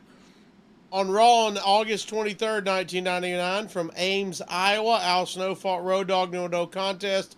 Two minutes when Chris Jericho interfered, so the hardcore title didn't change hands. Oh. Just as Road Dogg powerbombed Snow through a table at ringside, the Titantron showed the Y2J countdown, and Jericho came out. Dog instantly got the best of him, and they brought him to the back. Meanwhile, at ringside, Boss Man came out, hit Snow with his nightstick, then stole Snow's dog pepper. oh no. Boss Man drove away with a dog. Snow approached people backstage in a panic, asking if they saw where Boss Man took his dog. What do you think about this gimmick? Boss Man and Snow, you know where Boss Man cooked the dog and such, right? Oh yeah, yeah, yeah, yeah. He ate the ate the Chihuahua. um, I mean, if you're gonna eat a dog, at least get a bigger, more meaty dog. You know what I mean? Like you're not gonna get a lot of. That's like a, eating a covey of quail. You know what I mean? You're Oh. finger picking. You're finger picking there. uh, but uh, but yeah, it was crazy. It was crazy, and I, but it, but you know, I don't know. Maybe it went too far. Maybe it didn't. Uh, WCW would eventually copy the hardcore title because, you know, why not? Why not? What'd you think of that? rightfully so. Like, hey, they're doing it and it works and people are digging it. Let's try. Let's do that. Like that. There's only so many ideas on the you know the Bugs Bunny uh, or the Roadrunner Coyote uh, scene. Like he's going to kill him somehow. He's going to drop something on him. It's just like wrestling. Everything's been done. It's like oh, that crap. That's cool. Let's try that. And and so kudos for them.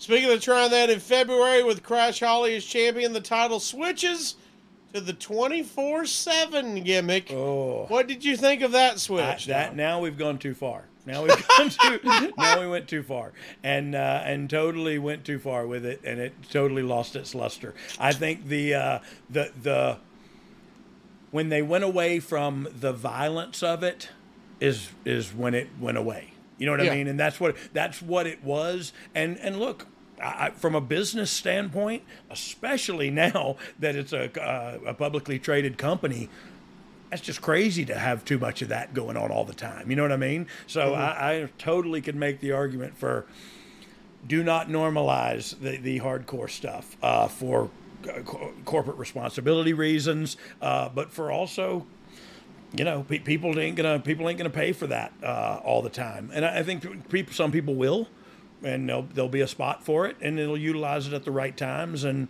it'll mean something then. Uh, in the summer of 2000, Dog, you had your final matches challenging for the hardcore title. Started at Raw July 24th, 2000, Austin, Texas. Steve Blackman beat Road Dogg with X Pac at 527 to retain the hardcore title. X Pac joined Ross and Lawler on commentary. Hawk said he and Dog made a friendly challenge over who was the better singles wrestler.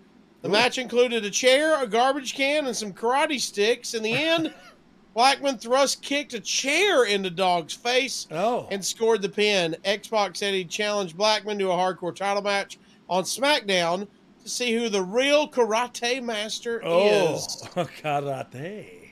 Talk to us about working with Steve Blackman. Terrifying. Terrifying. And, Okay. and he's the nicest guy in the world. And I mean in the world. Like he's a genuinely good human being, but he is look, they called him some kind of weapon or something, and that's him. Like he's a walking weapon. Uh and I don't know. And so sometimes if you get lost in there, you don't want to be in there lost with a weapon. You know what I mean? You just want to be in there lost and with somebody that's going to try to help you to to figure it out before we just punch one another or kick thrust kick a chair into one another's face. Did you Uh, know? did you know he held the hardcore championship six times and holds the record for most combined days as champion over Wow. 172 days? No, I did not know that. Oh, and that. if I had been sober, I wonder if I would have been the longest. Woo! Well, that would have been fun to see, my friend. I wonder. Uh, next, after uh, Steve Blackman, uh, July 27th, San Antonio, Blackman defeated X Pac to retain the WWF Hardcore title. Oh. Dog sat in on commentary in the end. Blackman hit X Pac with a kendo stick and pinned him. Anything to try to get him over, right? Um, he's beat. He's now beat you and X Pac. and X Pac. And while the other one watched. Yeah, By I the just had way. to sit there and watch. Yeah, yeah, yeah, that feels good. Uh, and by the way, you two both were trying to prove who's the better singles wrestler. Yeah, and you and both him. got beat And back to back. Both got beat. yeah. Did me Uh, and him fight next or something? Well, yep. Uh, July thirty first, two thousand, Georgia Dome in Atlanta. Dog and Pac beat Steve Blackman and Al Snow in a hardcore rules match at six minutes and thirteen seconds. For the match, highlights aired of Blackman telling Snow he didn't want to team with him. Snow responded by singing "Reunited." Late in the match, Snow accidentally hit Blackman with a trash can Oh, cover. Yeah, Pac followed up with the X Factor for the pin. that's good This is a wrestling right gigantic. Raw dog, Yeah, comma raw dog. dog. Raw dog. Uh, over 25,000 fans in the Georgia Dome that night, and you got the win with Pac, my friend. This, Honey is, hush. this is big. It's it's big stuff, but I feel like are we still in the hardcore title run? Like I guess Well, we're still around Hardcore rules. Yeah. Okay. Okay. And then the, and then that was it. That's your last match involving the hor- hardcore title is losing to Steve Blackman after Austin stunned you on SmackDown in Ah. Well, now- Pittsburgh. Now, wait a minute. We Yeah. didn't say that.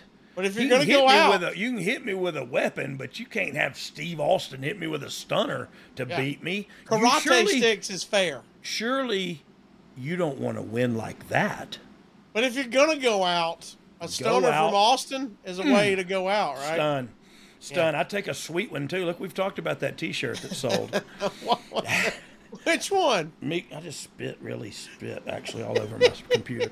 Sorry about that, guys. I just Sometimes spit. I lose Is that control. the shirt that we're I trying to sell? I just spit I all just over. spit. My bad. I just spit. Look, when I was four, I was thinking of. Um, anyway, so what were we talking about? what were we talking about? Uh, Highlight now? or low light of this run: getting a Stone Oh, Cold man. Steve stunnered. Uh, no, I didn't even remember that. Uh, Okay. Highlight, highlight, highlight were those matches you covered. Uh, honestly, highlight was with Mick Foley, with Boss Man, with Al Snow, uh, with Gangrel, the quick one with Test. It was. it- It was a quick little sprint of a fun run that I thought fit me really well, and and as I th- sit here today, I wonder, and I don't care so much. I'm going to ask anybody, but I wonder and I have to, sitting on this side of the fence now, I have to suggest like, surely your drug problem had a lot to do with them uh, kind of pushing you this way. Um, and and it, and it makes sense, man. I, I, they didn't deserve that. They didn't deserve. Um, it, it's unbecoming. It's it's actions unbecoming a a superstar, and that's that's unacceptable, man. And and I put them in a bad situation. They had no choice but to fire me. Uh, thank God for second choices, and I'm back now, Jack. By the way, do you have a copy of your the hardcore title? You have a I do not. I do not. Do they make Oh, we gotta change that, man. Yeah, we got to get one of those. Gotta get you a hardcore replica. Yeah, that's true. I I have an intercontinental replica, and I actually should probably put it somewhere. Uh, but but I'm more happy. I would be more happy with a hardcore. Oh, we'll figure that out. I remember cutting uh, myself and my children got cut, or my one of my children, my son, got cut on the title uh, because he was trying to put it on and like cut his finger because it was like really a title Oh. that they broke and it was Yeah. like jagged and uh, every time you reach in your bag not thinking about it, you come back with a fistful of, of flesh. Yesterday, I cut myself some cake, and it was delicious. Hopefully, it wasn't orange whip. Um, yeah, uh, good. Dog, dog before we just saw a get ghost, by the way. Before we get to, to our fan questions, we want to tell you about our friends over at Fite TV. They are the ultimate digital platform for live sports and entertainment, and they're offering a free Yep. seven day trial at tryfite.com. Fite Plus is packed with a premium live event schedule, over a thousand hours of live action every year, and a library of over 4,000 hours on demand, plus exclusive content. Fite is a great partners of ours here at Ad Free Shows and Oh You Didn't Know, and they support us, so let's support them. All Support we're asking you to do is get a free seven day trial. And guess how, about much that? it cost? Zero. FOC dog, free of charge. We and we we do say this: if you do the try the trial, you'll probably be like most of us. Oh, you'll be a member for life. You'll stick uh, because it's an incredible deal. Tryfite.com. That's T R Y F I T E dot com. We thank Fite Plus for sponsoring us here on Oh, you didn't know. Thank you, Fite Plus. Seven Dog. day free trial. Dog, let's get some fan questions and we Let's will knock it. those out before we wrap up here. Michael Berry Sr. wants to know how physical were these matches? Obviously, there were a lot of hard bumps taken, but did it always feel like you were protected in these matches, or is there more physicality to present a more realistic match to the friends, uh, to the fans? Hashtag OUDK, hashtag Dog LB. I don't know Yeah, what dog that is. pound. Dog pound. Oh, pound. Also. He said also you were the greatest IC champion. How about that? Holy mackerel, the greatest IC champion? Yeah, he says it. So He's got a, fact. low bar. That kid a sets fact. a low bar. Um, yeah, they were definitely, and I, and I, I think I touched on it throughout. It was, it was a violent time, and I, and I felt like I had to be violent. You know what I mean? To, to, to, to get it, I have to be really hitting people with these things, and I have to be really getting hit with these things, and I. I felt like that was look when they took that away, the thing dwindled and died on the vine. You know what I mean? Like it's when they took the violence away from it, it changed the dynamic and it failed. Um, so yeah, they were more uh, demanding physically, but like I said earlier, nobody uh, got hit with anything they weren't willing to swing back at you. You know what I mean? It was Yeah. it was a two way street, and everybody understood that. And we're gonna play rough, boys. So let's roll. Um, so yeah, lot lot more lot more aggressive uh, during this short period of time.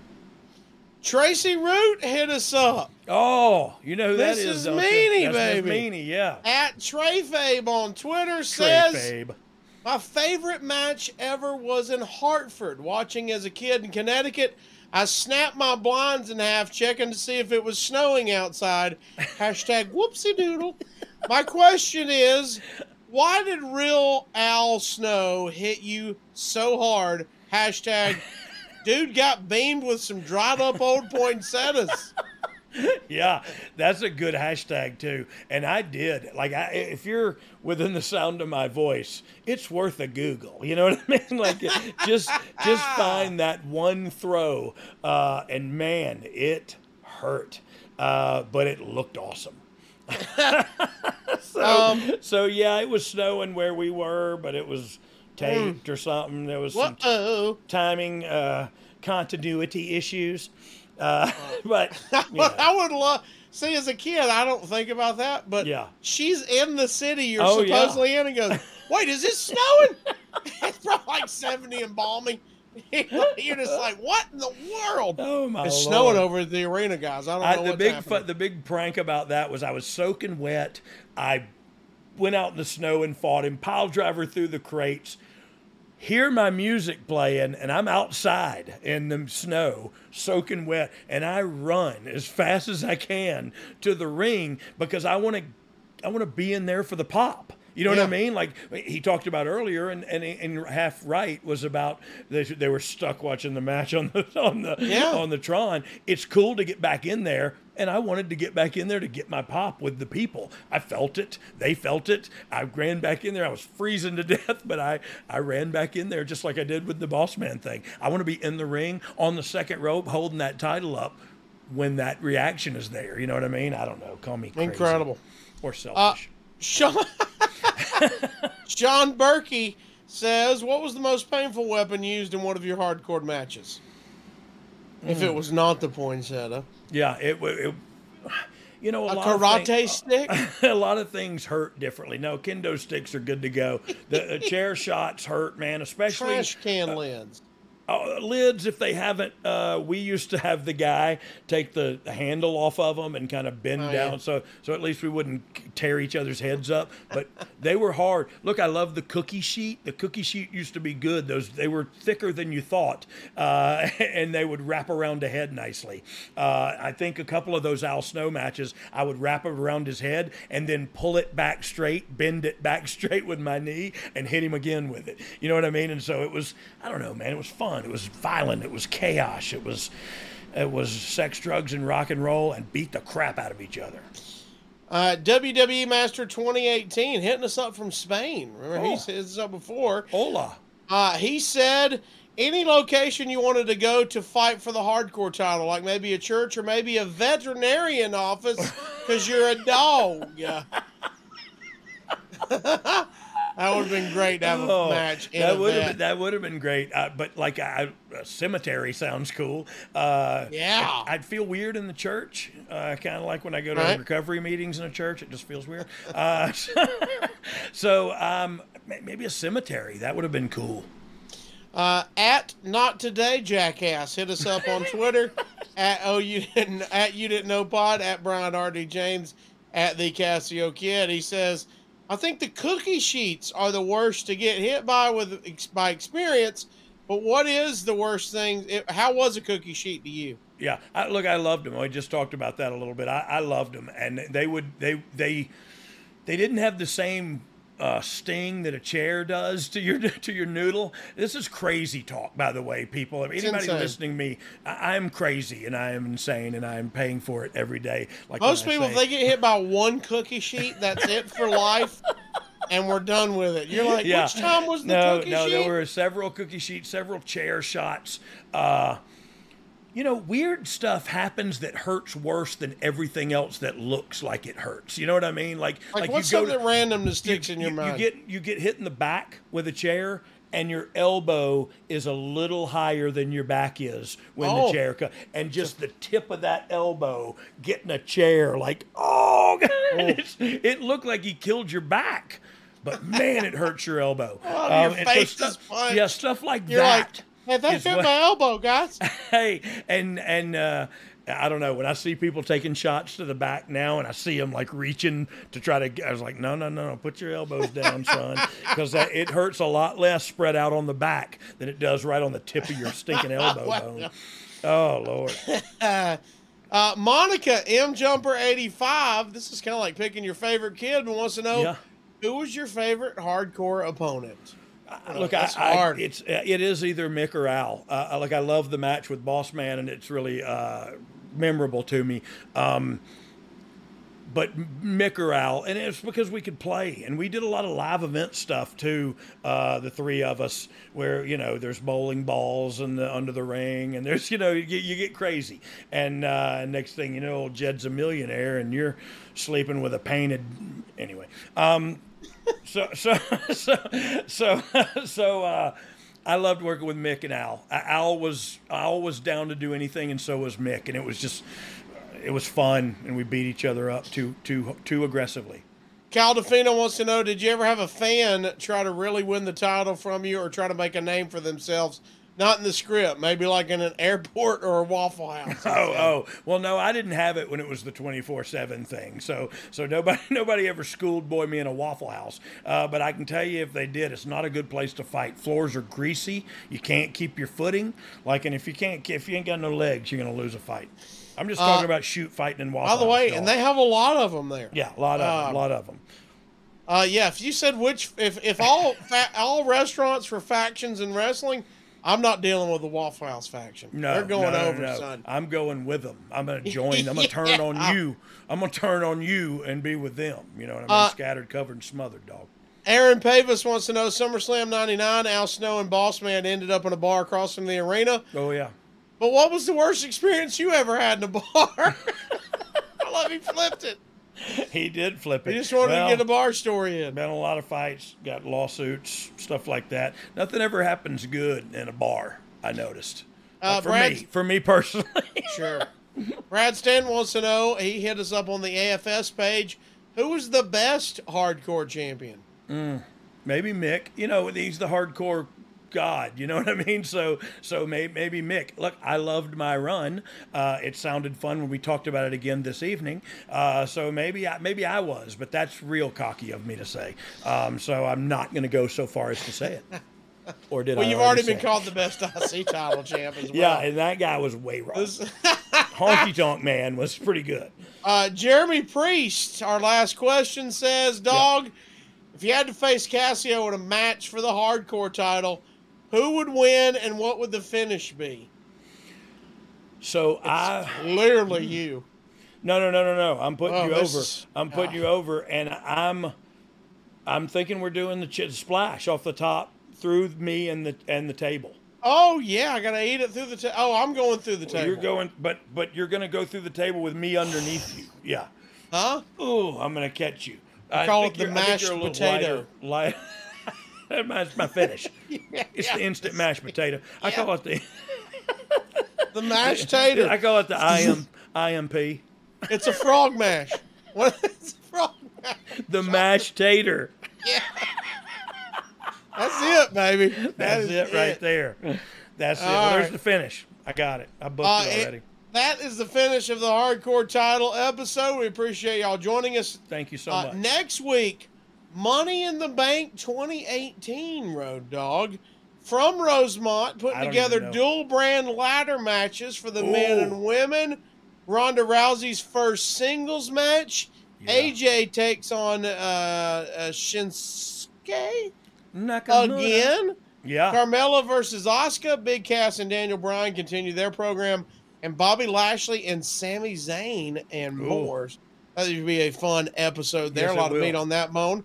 Also, uh, while we're here, don't forget you can watch all of our episodes early and ad free over on adfreeshows.com. Look at It starts ad- at just nine dollars. Yeah, not just our show, dozens of your favorite wrestling podcasts starting at just $9, like Dog I mean, said. chances are you won't be interested in any of those other shows, but go ahead and give them a try. You know. Don't say that. Oh, You've I'm got sorry. a lot of your friends on there. Yeah, but I'm a better sports entertainer than a lot of them.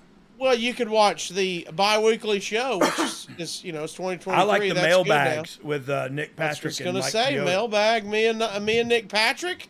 Uh, you can enjoy that as well, and of course, you can enjoy the first week for free. Thanks to listening for Oh You Didn't Know. Just go to adfreeshows.com. They're going to give you a free trial seven days, so you can get a little taste of what ad free shows is all about. If you want us to talk about your event, product, merchandise, anything you want us to talk about, you need to go to advertisewithdog.com right now and find out more about advertising with us. We are hyper focused 25 to 50 year old men, Yep. and we can get the word out. You know why all of our advertisers keep coming back? 'Cause it Because works. works. That's it. So go to advertisewithdog.com. YouTube, like, subscribe, and comment. Let us know what should be the finish if hard if uh, dog fought me for a hardcore If- title. We want you to let- comment in the YouTube just- section. Let's first think about when the mountain critters, like we we haven't. We're talking about the match here, Yeah. you versus me. The mountain critters haven't even split up yet. No. We hadn't even got together hardly. Well, I mean, we're we're definitely together. We're early. Um, uh, we're, we're definitely we're definitely going together. Um, but You left your Letterman's jacket here, yeah, I have your Letterman's jacket, so uh, that's a, that's a thing. Um, but but You can come so- get your bread vinyl. So I want. so I want to. I want bread, man. What? My, my wife just. Maybe day- I'ma want you. Her Huh? day was just made. Uh, so- we need to think about cool, cool. What's the finish of the match? But man, that's like the match of the mega powers. You know what I mean? Yeah. We got to go back and tell that story of how they implode. How and maybe it's a behind the scenes Mm. kind of thing, like a behind the music deal, where we show what happened Mm. uh, between the mountain critters. And look, I'm getting deep. Uh, we got time to tell the said- story. We'll tell the story when we when it's time. Well, go to the YouTube comments and let us know how the mountain critters break up. How about Oh, yeah, that? There you go. Book the Help whole us write the storyline. story. And I want to go back. We're not talking about a year here. The mountain critters don't split up in a year and, and end up in a hardcore match. No. We go back. This goes back. This is over long arcing storytelling. So spend some time and think about this before you Tell send us it in. in the comment section in YouTube. Um, also, also in the comment section of YouTube, I want to read what's the hardest thing that person has been hit with. Oh, okay. But just hardcore in real life. Yeah, Maybe in real life, like you took Maybe bump. got hit by a cookie sheet. Yeah. Um, I you- saw you, worked at a bakery and there was an incident one I saw I saw some friends that I worked with that were married and she threw a stapler and hit him and I want to be honest it didn't look fun from my no, no, vantage no, point no. for I, him I doesn't sound fun. looked fun from her side it looked like it felt good you know Yeah, yeah. and her aim Yeah. I, Was the impeccable? aim on a stapler is amazing Uh, Was it, was it open like a boomerang? it, it opened midair Oh, she threw wow. the full thing opened up so it's probably Wow. loose That's you good big- though. It's Yeah, spread. I it's mean. spread open for. Oh, for ate him for alive, dude. ate him alive. Here's a shocker. They're not together They're not together No. anymore. But no, at the time, old I- Staplehead went. Let us know. What's the hardest thing you've ever been hit with in the YouTube comments? That's at youtube.com slash D-O-G-G. That's Hmm. where you can also see our YouTube exclusives, my friend. Plus, go get our merchandise at boxofgimmicks.com. We've got all kinds Exclusive content at Box of beach towels ready for the summer. We've got uh, oh, Glenn, Glenn Close, Close with a a lumberjack, lumberjack. shirt. Look at Oh, her. She she'll chop a god darn tree down in a heartbeat. I know why three, she's a lumberjack. three. We used to call her three three swing close. You know what I mean? Because one, two, and timber dog. Hey, Glenn Close is a lumberjack because I'll say, well, I got one for, word for you: wood. uh, still, uh, go to boxofgimmicks.com. Oh And Lord. get, yep, get that There towel it is. right there. There she is. You laying out with the biscuits and Glenn Close, and you We lay just down call on that. Hey, we just call it biscuits on the beach. Hey, I need to get one because I need to see how big it is. Because I'm a big boy. Hopefully, Yeah. we're making big beach towels. Hopefully, you know what it's I mean? not a hand towel. no, I need it to be. Need I need to be gun. them. Yeah, It needs to wrap around something. family you know? can eat on it out there at the beach. You know, I need one of those. Yeah. You You, don't even have to. of It's so big and heavy. You don't have to put nothing on the corners. it just. Oh my gosh, Oh. we got to wrap up. We hadn't even did Top Dog Okay, let's do it. and Thankful Minute. Let's do them both. We can't miss that. Are you ready? No, Here we I'm go. ready. Uh, top dog, better sports entertainer, dog. You got three names you got to go with today. Okay. Are you a better sports entertainer than Satan, Kevin Sullivan? I don't know if I want to. If I even want to Huh? tip this. Like he's the. Well, first of all, look at the two men beside him. Oh, come that on. Truthfully, could just do anything they want to to any other men. You know. that looks so scary. Yeah, that's terrifying. And so I told you about the time, first time I ever saw him in person. Like he was in the the hotel pool with a huge python uh, swimming in the pool, and it, so it was like, holy crap, what's going on here? Um, still love him to this day. Uh, I love when I see him and when we get to catch up. But oh man, that's that's uh, Come on. yes. Oh, I'm there a, we go. I'm a better sports entertainer than Satan, and I'll say this because the devil himself uh, was a wrestler. Uh, number two, are you a better sports entertainer than Nacho Libre? Oh no way! Come on, man. Negatory, And, like, Legendary. look, that's legendary. Just that. Uh, first off, I want a bite of that corn. And second off, this is the shot where he's in those white pants and he's just kicking his butt out, like just putting the vibe out. Hey. stupid! I don't need the, Oh I don't need no God. corn. This is such a good movie. What a I- gr- I, gotta watch this again. I was about to say, I just realized how long it's been. Yeah, I it's need been. to go watch it again. Uh, by the way, fun fact: our producer Dominic D'Angelo eats his corn on the cob long way, so that was weird. Found that out at lunch one day at Starcast. Um, gag reflexes remarkable, incredible. Hey, came back with nothing but a cob. it wasn't even buttered, Uh-uh. so it was. Uh, I don't know if they cooked it. No, he shucked it in front of me. I know that. and last but not least, dog, are you a better sports entertainer than Muppet Triple H? Oh, yes, because I. Okay. gave him a lot of his lines. there we go.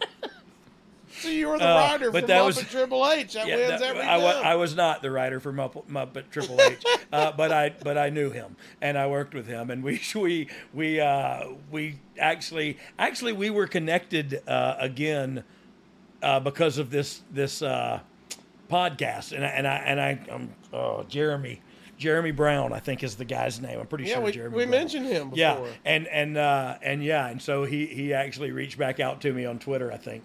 Um, but that was cool because he, he's a funny dude and he was an interesting cat, and he, he had this stuff, and it was always like I never.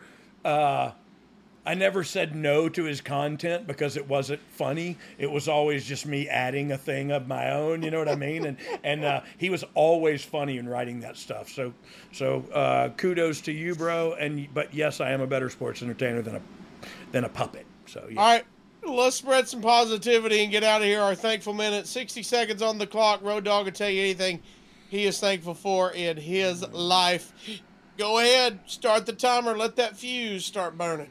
Yeah, this is what we call a thankful minute. And look, anytime you can stop uh, in your head, real in real life, uh, and and think of things that you have to be thankful for, it'll make you. Uh, maintain a positive perspective. So the fact that i have learned stuff like that in my process of recovery and living and maturing i'm thankful that that there are programs that taught me how to live my life that taught me how to uh, do the mental gymnastics that i that is necessary um, to cope with life and life on life's terms. And and uh, it's not always it's not always as simple as that for people with addictions or with anxiety issues and and and I deal with all of the above and so I'm thankful for for the people that went before me and found a way to maintain sobriety. Oh, I'm sorry, I thought that was it. Maintain sobriety, uh, and I thank God that they did that and wrote it down so I could read it and remember it. There you go. Another one in the books, dog. This was a fun one. Yeah, Uh, very good. Fun two, run. two hours. We got to get you a hardcore replica. That's our Oh next yeah, thing. yeah. How do we do that? We'll figure. Somebody will find us and get us one of those. We'll figure that out. They're I'm salivating. I can't, I, can't afford it. I'm gonna tell No, you that. well, I didn't say that, but they're to offer us one. Yeah, nipple Uh, twist. they're going to tell us how we I don't know it. why Dom just wrote nipple twist. I think in the- that was Nacho Libre. oh, oh, my bad. Or he was thinking about the corn again. So here we go. Another one in the books. This was a fun one. If you Uh, didn't like this, got I got two words. two words for you. Suck it.